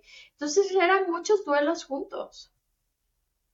Wow, o sea, o sea, era, te llovió sobre mojado, entonces era, era, una, era ver cómo, de qué forma eh, salir de ese, pues, del, hoyo, como dijiste, y pues lo, encontraste a través de la respiración que ya la habías em, usado a tu beneficio. Ajá, exactamente. Sí, Para esto ya creo que, creo que aquí, no sé si estoy confundiéndome en los hechos, pero trabajaba eh, para María Cervantes, que es una health coach y que es muy reconocida en ese mundo. Y para mí eso también fue un fracaso, volver a trabajar para alguien. Ok, o sea, no, no, o sea, para ti eh, ser empleada o está, sí, eh, ser empleada lo veías como un retroceso más que un peldaño para, para ir otra vez a la libertad de, de, tu negocio, ¿no? Sí, sí, ¿por qué? Porque pasé de tener una socia, de ganar la cantidad de dinero que correspondía como a mi esfuerzo, em, a ser otra vez empleada y esa era una de las ocupaciones, o sea, me inundé de trabajo para no sentir. O sea, le fue un trabajo muy bueno, ahora lo veo, aprendí muchísimo. Vino a complementar el aprendizaje que a mí me faltaba con Silvia de la parte digital. Ok. Eh, obviamente eso no lo puedes ver más que con el tiempo. Pero también me permitió yo volver a encontrar mi equilibrio emocional, físico y mental. Ok, entonces, em, usaste lo aprendido con Silvia y con, perdón, ¿cómo se llamaba? María. María. este, para empezar a ya salir, o sea, como que asomar la cabeza de donde, eh, de donde estabas y empezar a pensar ya en lo que querías hacer a nivel eh, tuyo propio o todavía no estabas en ese, en ese momento, en esa situación? Sí, pero yo me había comprado mucho la idea de que era buena para todo y para nada. O sea, literalmente seguía con esa idea que tenía a los 18 años. Y esa idea me dolía mucho, me causaba mucho dolor y no me dejaba ver que en realidad tenía cosas que aportar al mundo siendo yo sola, o sea, siendo yo misma, ¿no? Sí, no yo sola, siendo yo misma. O, sea, o sea, un poco de autosabotaje también. Eh, sí, muchísimo Repetirte, o sea, pensamientos muy negativos que van, o sea, que no te dejan actuar, no te dejan creer, y se vuelve un círculo vicioso en el cual, pues es un... Sí, o sea, es un, es un infierno que que la gente a veces no sale, no sabe salir de ahí. Exacto, y, la clave es que tú puedes salir de ahí. Eh, si yo pude, tú puedes. Eh, sí, y algo, algo, perdón, algo que le dije alguna vez a alguien es que tú eres suficiente. O sea, en realidad tú, tú puedes, tú puedes solo, sola, tú eres más que suficiente para, para salir de donde estés. Entonces, si bien con guía, si bien con eh, alguna forma de ayuda externa, pero tú eres eh, tu, tu, ayuda eh, primaria, o sea, tú eres la parte más importante de todo esto. Claro, y algo súper importante es empezar a demostrarte lo contrario. O sea, e, eso es algo que he ido aprendiendo. Mi mente a veces me dice que no, y yo le demuestro a mi mente que sí.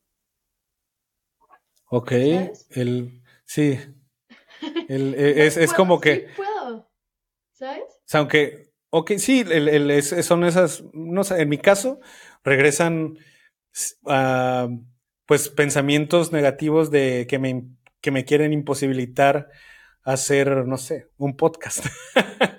Entonces, o diseñar, o sea, en el momento de que empecé a diseñar, cuando nunca había yo hecho ningún diseño en mi vida, había, o sea, lo más que he hecho hubiera coloreado este, de estos este, libros de, que vienen en blanco y negro, eso es lo más cercano a diseñar nunca, o sea, yo no vengo de, en la universidad no estudié, no estudié diseño, no estudié eh, nada de psicología del color, ni eh, esos conceptos, dije, bueno, cuando empecé diseño web, dije, pues me familiarizo con los conceptos, se aplican y sobre la marcha vamos, vamos a ir, casi se me cae la taza, eh, vamos a ir eh, pues aprendiendo y como los diseñadores lo hacen, pues uno también lo puede hacer. Entonces como que ir suavizando los pensamientos internos que, tiene, que uno tiene.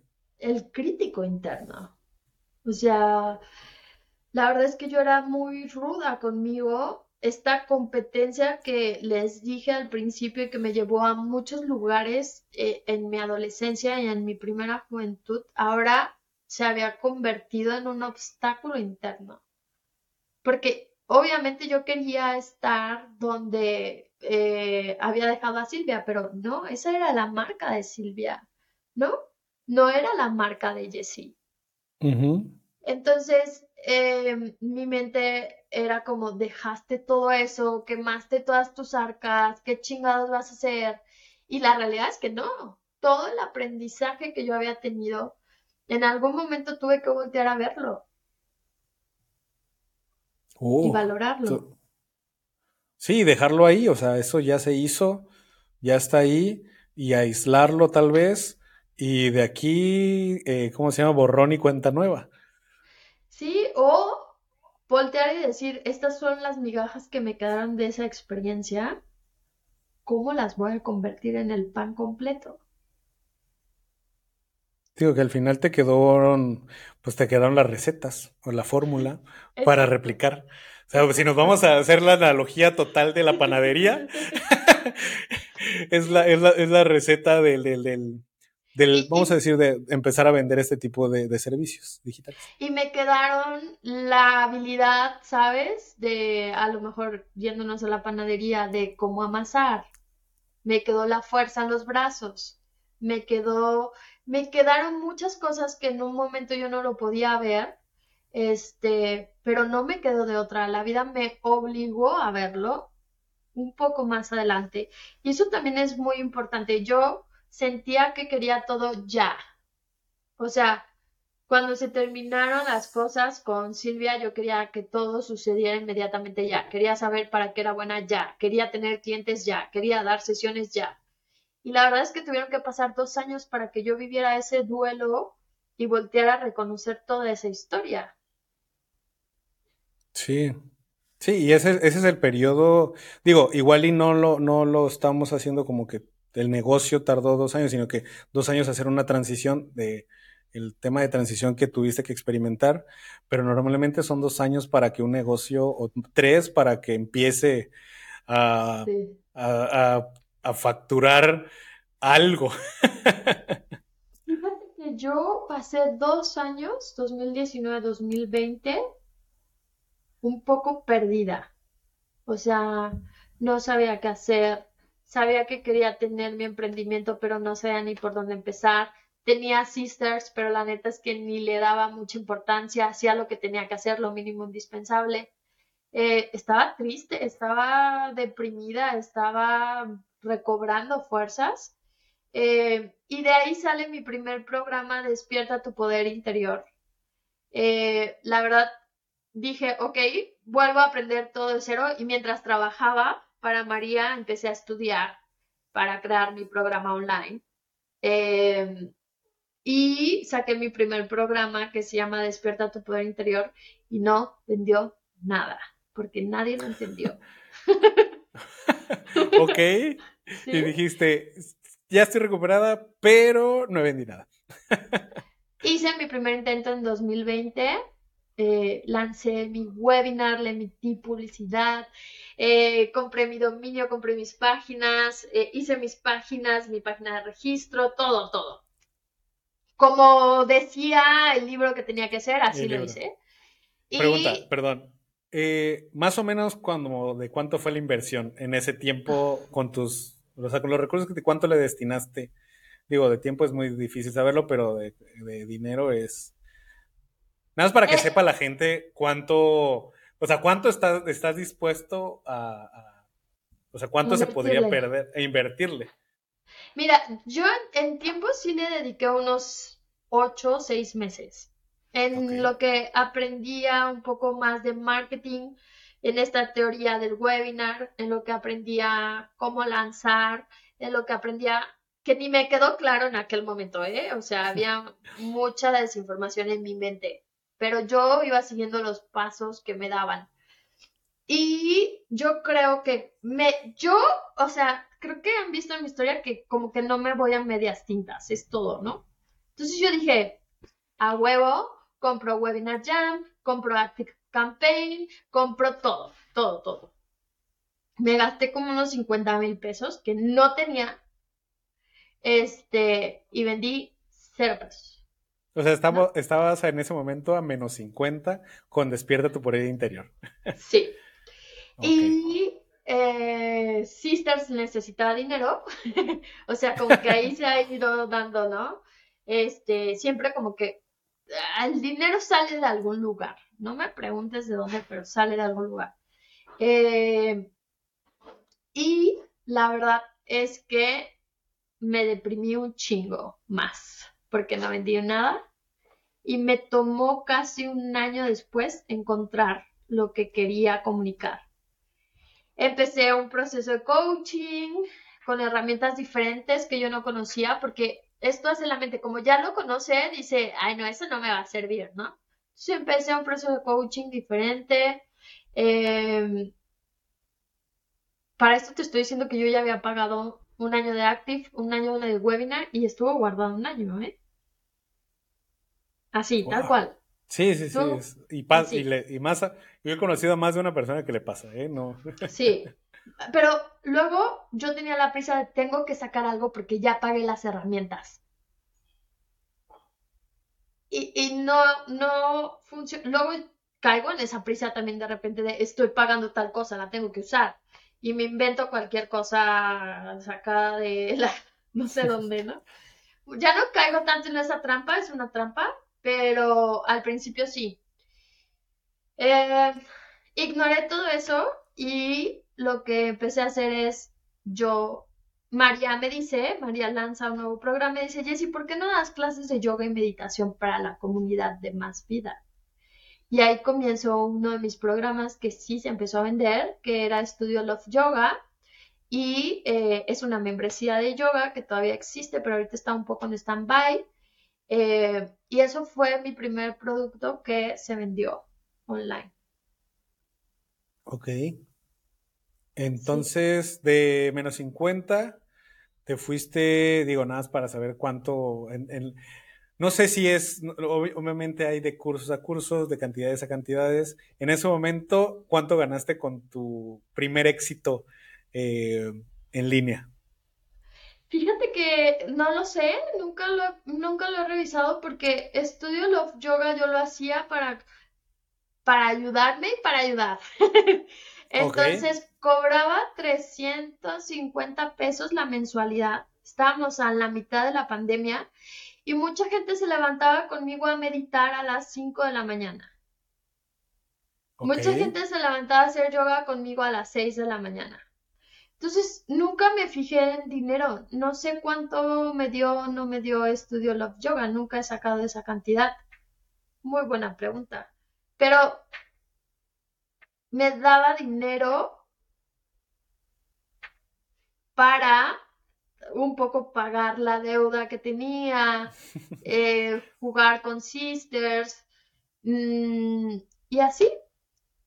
Más que dinero, ese programa me dio experiencia. Fue mi primera relación con Hotmart, subir un producto, ver eh, cómo funciona Hotmart, cómo te paga, cómo no te paga. Me obligó a crear una estructura que yo no tenía.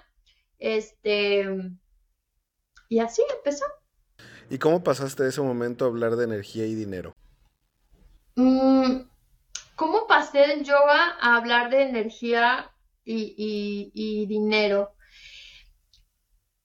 Trabajando con la coach hay una eh, hay una dinámica, no sé cómo, hay una herramienta que se llama este, el círculo de la vida y, y te ponen 11 áreas de la vida eh, y te dicen, ok, del 1 al 10, ¿dónde estás aquí?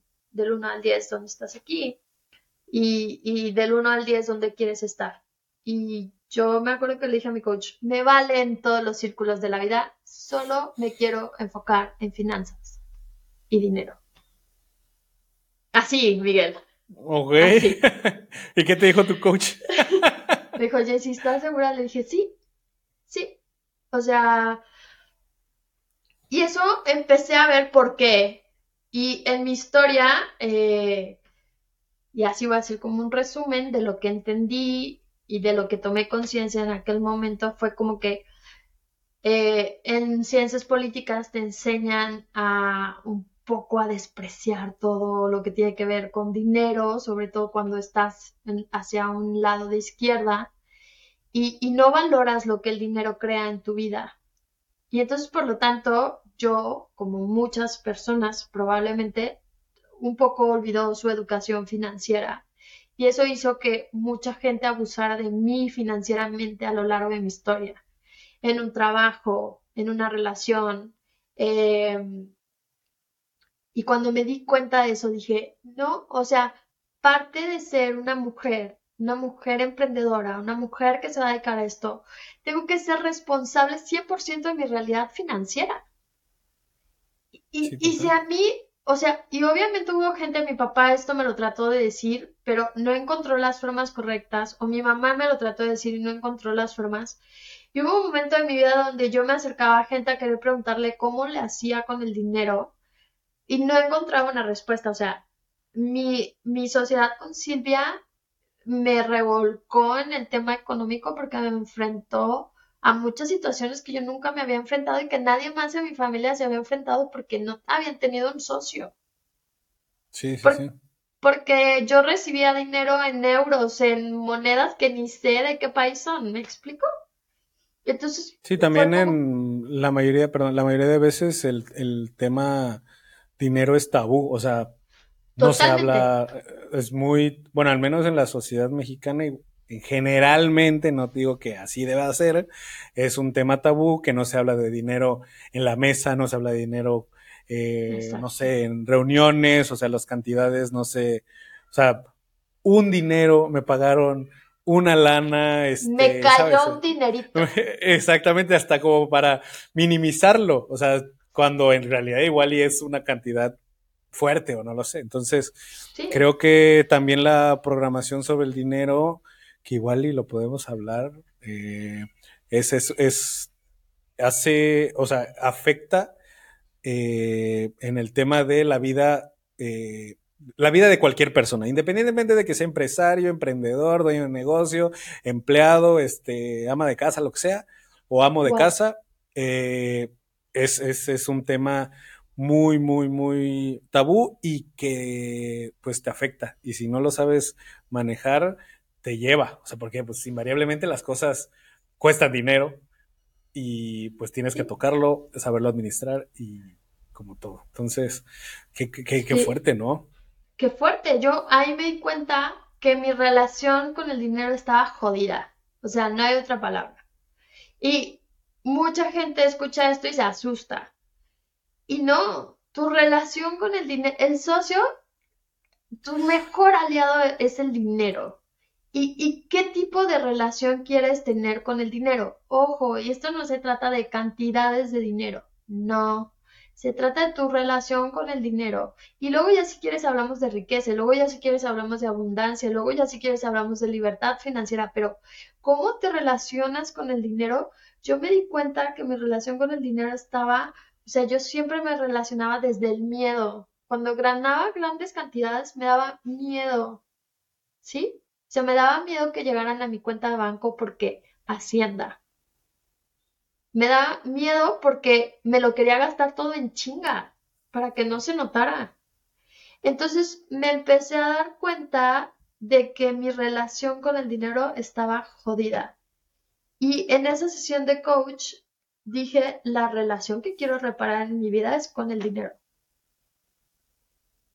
O sea, ya me di cuenta, y como les conté con lo del episodio de depresión y erisipela, retomé muchísimo mi valor en mí, en lo que creía, porque no me quedo de otra si quieren, porque toqué fondo muchas veces, pero ahí me estaba dando cuenta que si yo quería construir un negocio, tenía que poner mi atención y mi foco en mi relación con el dinero.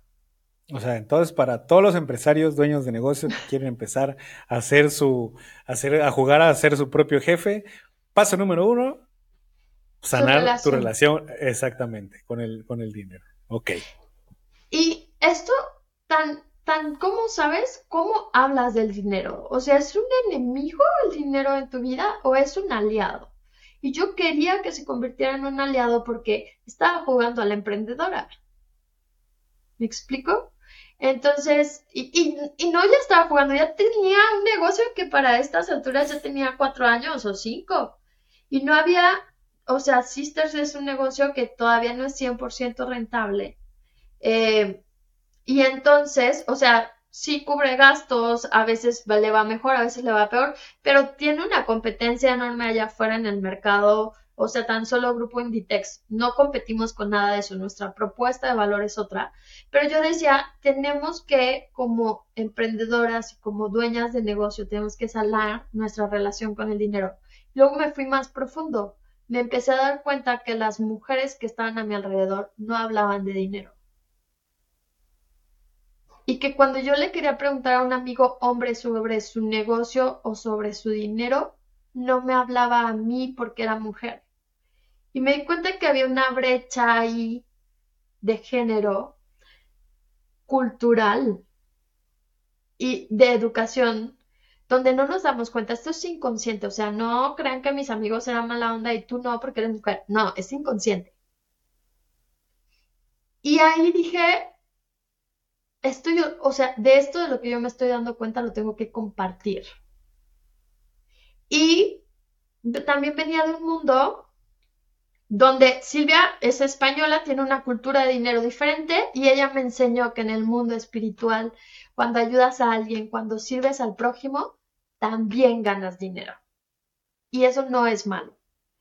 Y yo había convivido con mucha gente que estaba en el mundo espiritual donde no tenían permiso de ganar dinero porque eran muy buenos. ¿No? Porque el trabajo espiritual que estaban haciendo de tocar o trastocar la, vida de las personas, como si iba a haber manchado por dinero. Son una serie de creencias ahí cabronas. Eh, y por eso me apasiona tanto ese tema. Y por eso hablo de dinero, porque al final del día son solo creencias que te están obstaculizando o te están potencializando. Te están alejando de ese socio que es el dinero. Y ojo, no solo en el, en el negocio, en tu vida. ¿Qué estás creando con el dinero en tu vida? Y me di cuenta que yo había ganado mucho dinero y no había creado nada en mi vida. Y eso se llama prosperidad. O sea, no creé nada de prosperidad en mi vida mientras fui socia de Silvia, mientras trabajé en la agencia. Me gasté todo el dinero que gané. No creé ninguna estructura en mi vida que después fuera a trabajar para mí. Ok, entonces eso también lo tocas en, en, en ¿cómo se llama? En el programa que compartes. Sí, en Querido Dinero que es uno de mis programas y va a salir una nueva versión. Pero eso es a lo que trato de, o sea, no importa que yo me dé cuenta, el asunto es que tú te des cuenta en tu vida. Sí, el, trabajo es interno, el trabajo es de uno, ¿no? Sí, sí. Y el asunto es que estás creando con tu socio el dinero. No para los demás, para ti. Oh, qué fuerte. ya me quedé así, ya, ya, estoy así de que, wow. Yo también se estaré creando prosperidad. claro, porque, a ver, que yo tengo, este mes cumplo 35 años y te estoy diciendo que eso fue hace un año que empecé y me di cuenta que ese era el mensaje que yo tenía para el mundo, de decir, güey, despierta, ¿qué estás creando en tu vida? Y lo que sea que estés creando, el dinero te va a ayudar. Sí, pues, sí, sí, sí, es, un, es una herramienta. Es una herramienta, exactamente. Entonces, em, eso es lo que hago en, en Jessie García. Comparto herramientas eh, desde la energía eh, y desde esta, eh, desde el dinero. ¿Por qué la energía? Porque yo me di cuenta que había muchas herramientas como de finanzas o de administración que suenan muy complicadas, pero antes de llegar a esas herramientas, tienes que entender desde dónde te relacionas con el dinero. Y es, el dinero es una energía, ¿sí? Entonces, ¿cómo te estás relacionando con esa energía? Tu negocio es una energía. Cuando empecé a entender eso, como que se bajaron muchas ideas, eh, digamos, más mundanas que tenía con respecto al dinero. Y entonces por eso hablo de, energía y dinero. Y los negocios vienen como consecuencia porque es una de mis pasiones. Ok, involucrar, ambos, involucrar ambos, obviamente, ¿no? Exacto. Y antes me parecía como impensable, como hasta me daba vergüenza que, que o sea, no sabía cómo mezclar Sisters con Jessie, como que sentía que el negocio de la ropa y la moda era algo superficial y no sabía cómo mezclarlo. Entonces, cuando empiezo a entender todo esto, por supuesto que meto mi negocio de Sisters Basic Stuff, porque entendí que con todo lo que hago estoy tocando la vida de una persona. O sea, en una sesión, con una prenda que mi hermana diseña, con que me escuches en este podcast, escuchar esta idea y si puede cambiar algo de tu vida, me estás dando esta oportunidad de, de cambiar algo, algo, lo que sea. Y eso es una gran oportunidad y estoy muy agradecida por eso. Wow. O sea, esa es una, una muy, eh, pues una forma muy enriquecedora de ver todo lo que hace uno, ¿no? Porque al final es, es ah, por medio de tus productos, tus servicios, eh, las, las, herramientas que tenemos de difusión, pues al final impacta, si tenemos cierto impacto con, con, las personas que nos compran, que nos eh, que ayudamos, que nos escuchan y es, eh, y es, bueno, al menos yo lo veo de, de, de, de aprender con ellos, o sea, esto que me dices es o sea, me, te juro que me quedo súper, súper, eh, no impresionado, pero me cuestiono, ¿sabes? Ya empiezas como a cuestionarte ciertas cosas y creencias que uno tiene, porque sí, en, en, realidad el, el, el tema de, del dinero y cómo se maneja y, el, cómo, cómo es esto tan, tan, tan de todos los días que no le ponemos atención, pero en realidad afecta esta, la forma en la que manejamos esta energía. Desde el momento en el que pagas algo, ¿lo pagas diciendo, puta, tengo que pagar esto? ¿O lo pagas diciendo, güey, esto va a crear más en mi vida, va a crear más en mi negocio? Gracias. Sí, como, sí, es, es este, te cuestionas, no, ¿será que lo, será que lo pago? ¿Será que?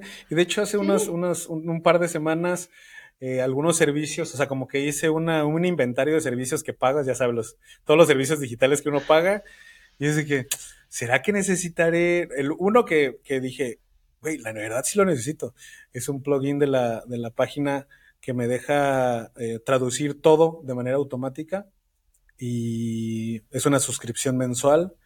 Y dije, claro, güey, o sea, la verdad sí lo necesitas. Si cae una persona de Estados Unidos o de Canadá o de Inglaterra o de Australia en tu página y necesita un diseñador web y no está traducido al inglés, pues claro que lo necesitas. Es, es, es, parte de, es parte del show y si no lo vas a traducir manualmente, que no, la verdad, este, me dio, me dio una flojera interminable hacerlo yo manualmente. Dije, necesitas este, este plugin y puede que 300 pesos al mes hagan la diferencia entre un proyecto, entre tener un proyecto o no tener un proyecto. Entonces, pues muchísimas gracias por esto. Pues creo que con esto podemos ir cerrando. Eh, es, ha sido una, una plática bastante... Em, me llevó mucho, espero que las personas también se lleven mucho que te, que te, que te conozcan de esta manera y, eh, si tienen, no sé si quieras agregar algo más, si quieres cerrar con algo, con dónde pueden encontrar tus servicios o, algo así.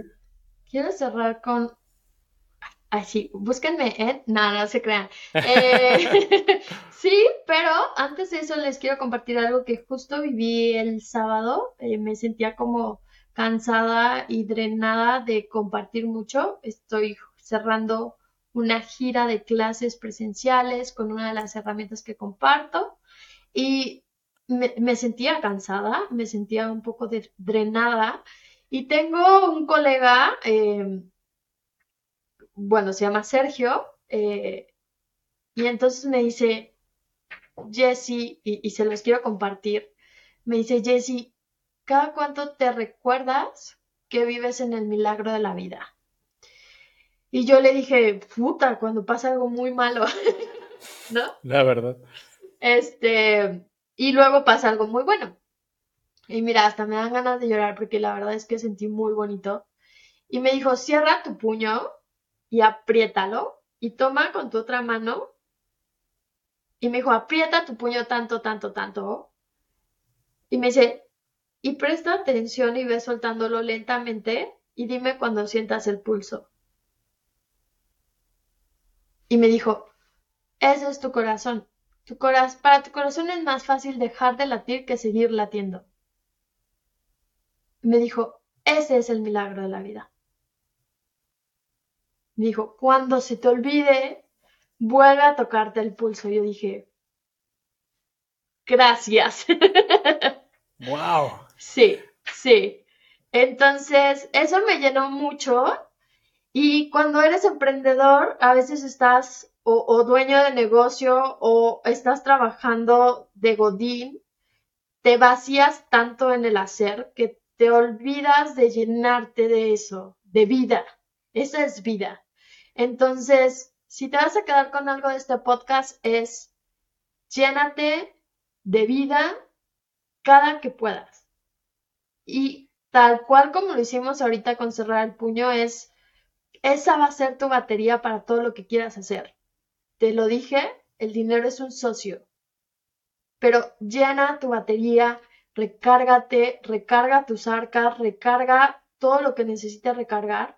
Para mí esta es una forma de hacerlo y se las comparto. Wow, pues Bravo. wow. Muchísimas gracias, Jessy. Qué forma de cerrar esto. La verdad, esto se me puso la piel chinita. Espero que ustedes también. Y. Wow, no, no, o sea, ya me, me quedé sin palabras, la verdad. Yo también, me fui para atrás. Pues, pues, qué bueno, la verdad, de esto se trata, de, de, de profundizar en ciertos temas que no los se platican eh, todos los días y con gente que está, eh, pues, de alguna forma u otra experimentó o está experimentando ciertos episodios o, pues, pues, los episodios pueden ser buenos y pueden ser malos, pero la, la idea es este, ir, o sea, hacia adelante y cada vez que eh, pues pase algo y dudes y no te sientas tan bien, pues es cerrar tu puño y agarrar tu muñeca y celebrar la vida. ¿Estamos bien? Exacto, escuchar tu latido, exactamente. Y muchísimas gracias Cualquier cosa me pueden escribir un mensaje en Instagram. La verdad es que siempre contesto mis mensajes. Eh, arroba soy Jessie García. Jessie es con Y y latina al final. No se Este, preocupen, aquí se los dejo en las notas del show, en la página, ahí van a estar en miguelvalencia.me, diagonal podcast, diagonal 002. Perdón. y muchísimas gracias por invitarme, Miguel. Ha sido una gran experiencia. No, a ti, este, la verdad ha sido una joya de, de- de invitada. Muchísimas gracias por la paciencia.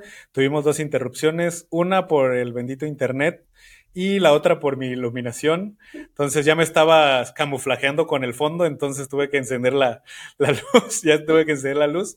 Y pues eso, otra vez, eh, muchísimas gracias y pues bueno, con esto cerramos. Chao, chao y nos estamos viendo. Cuídense mucho. Coman frutas y verduras, ¿va?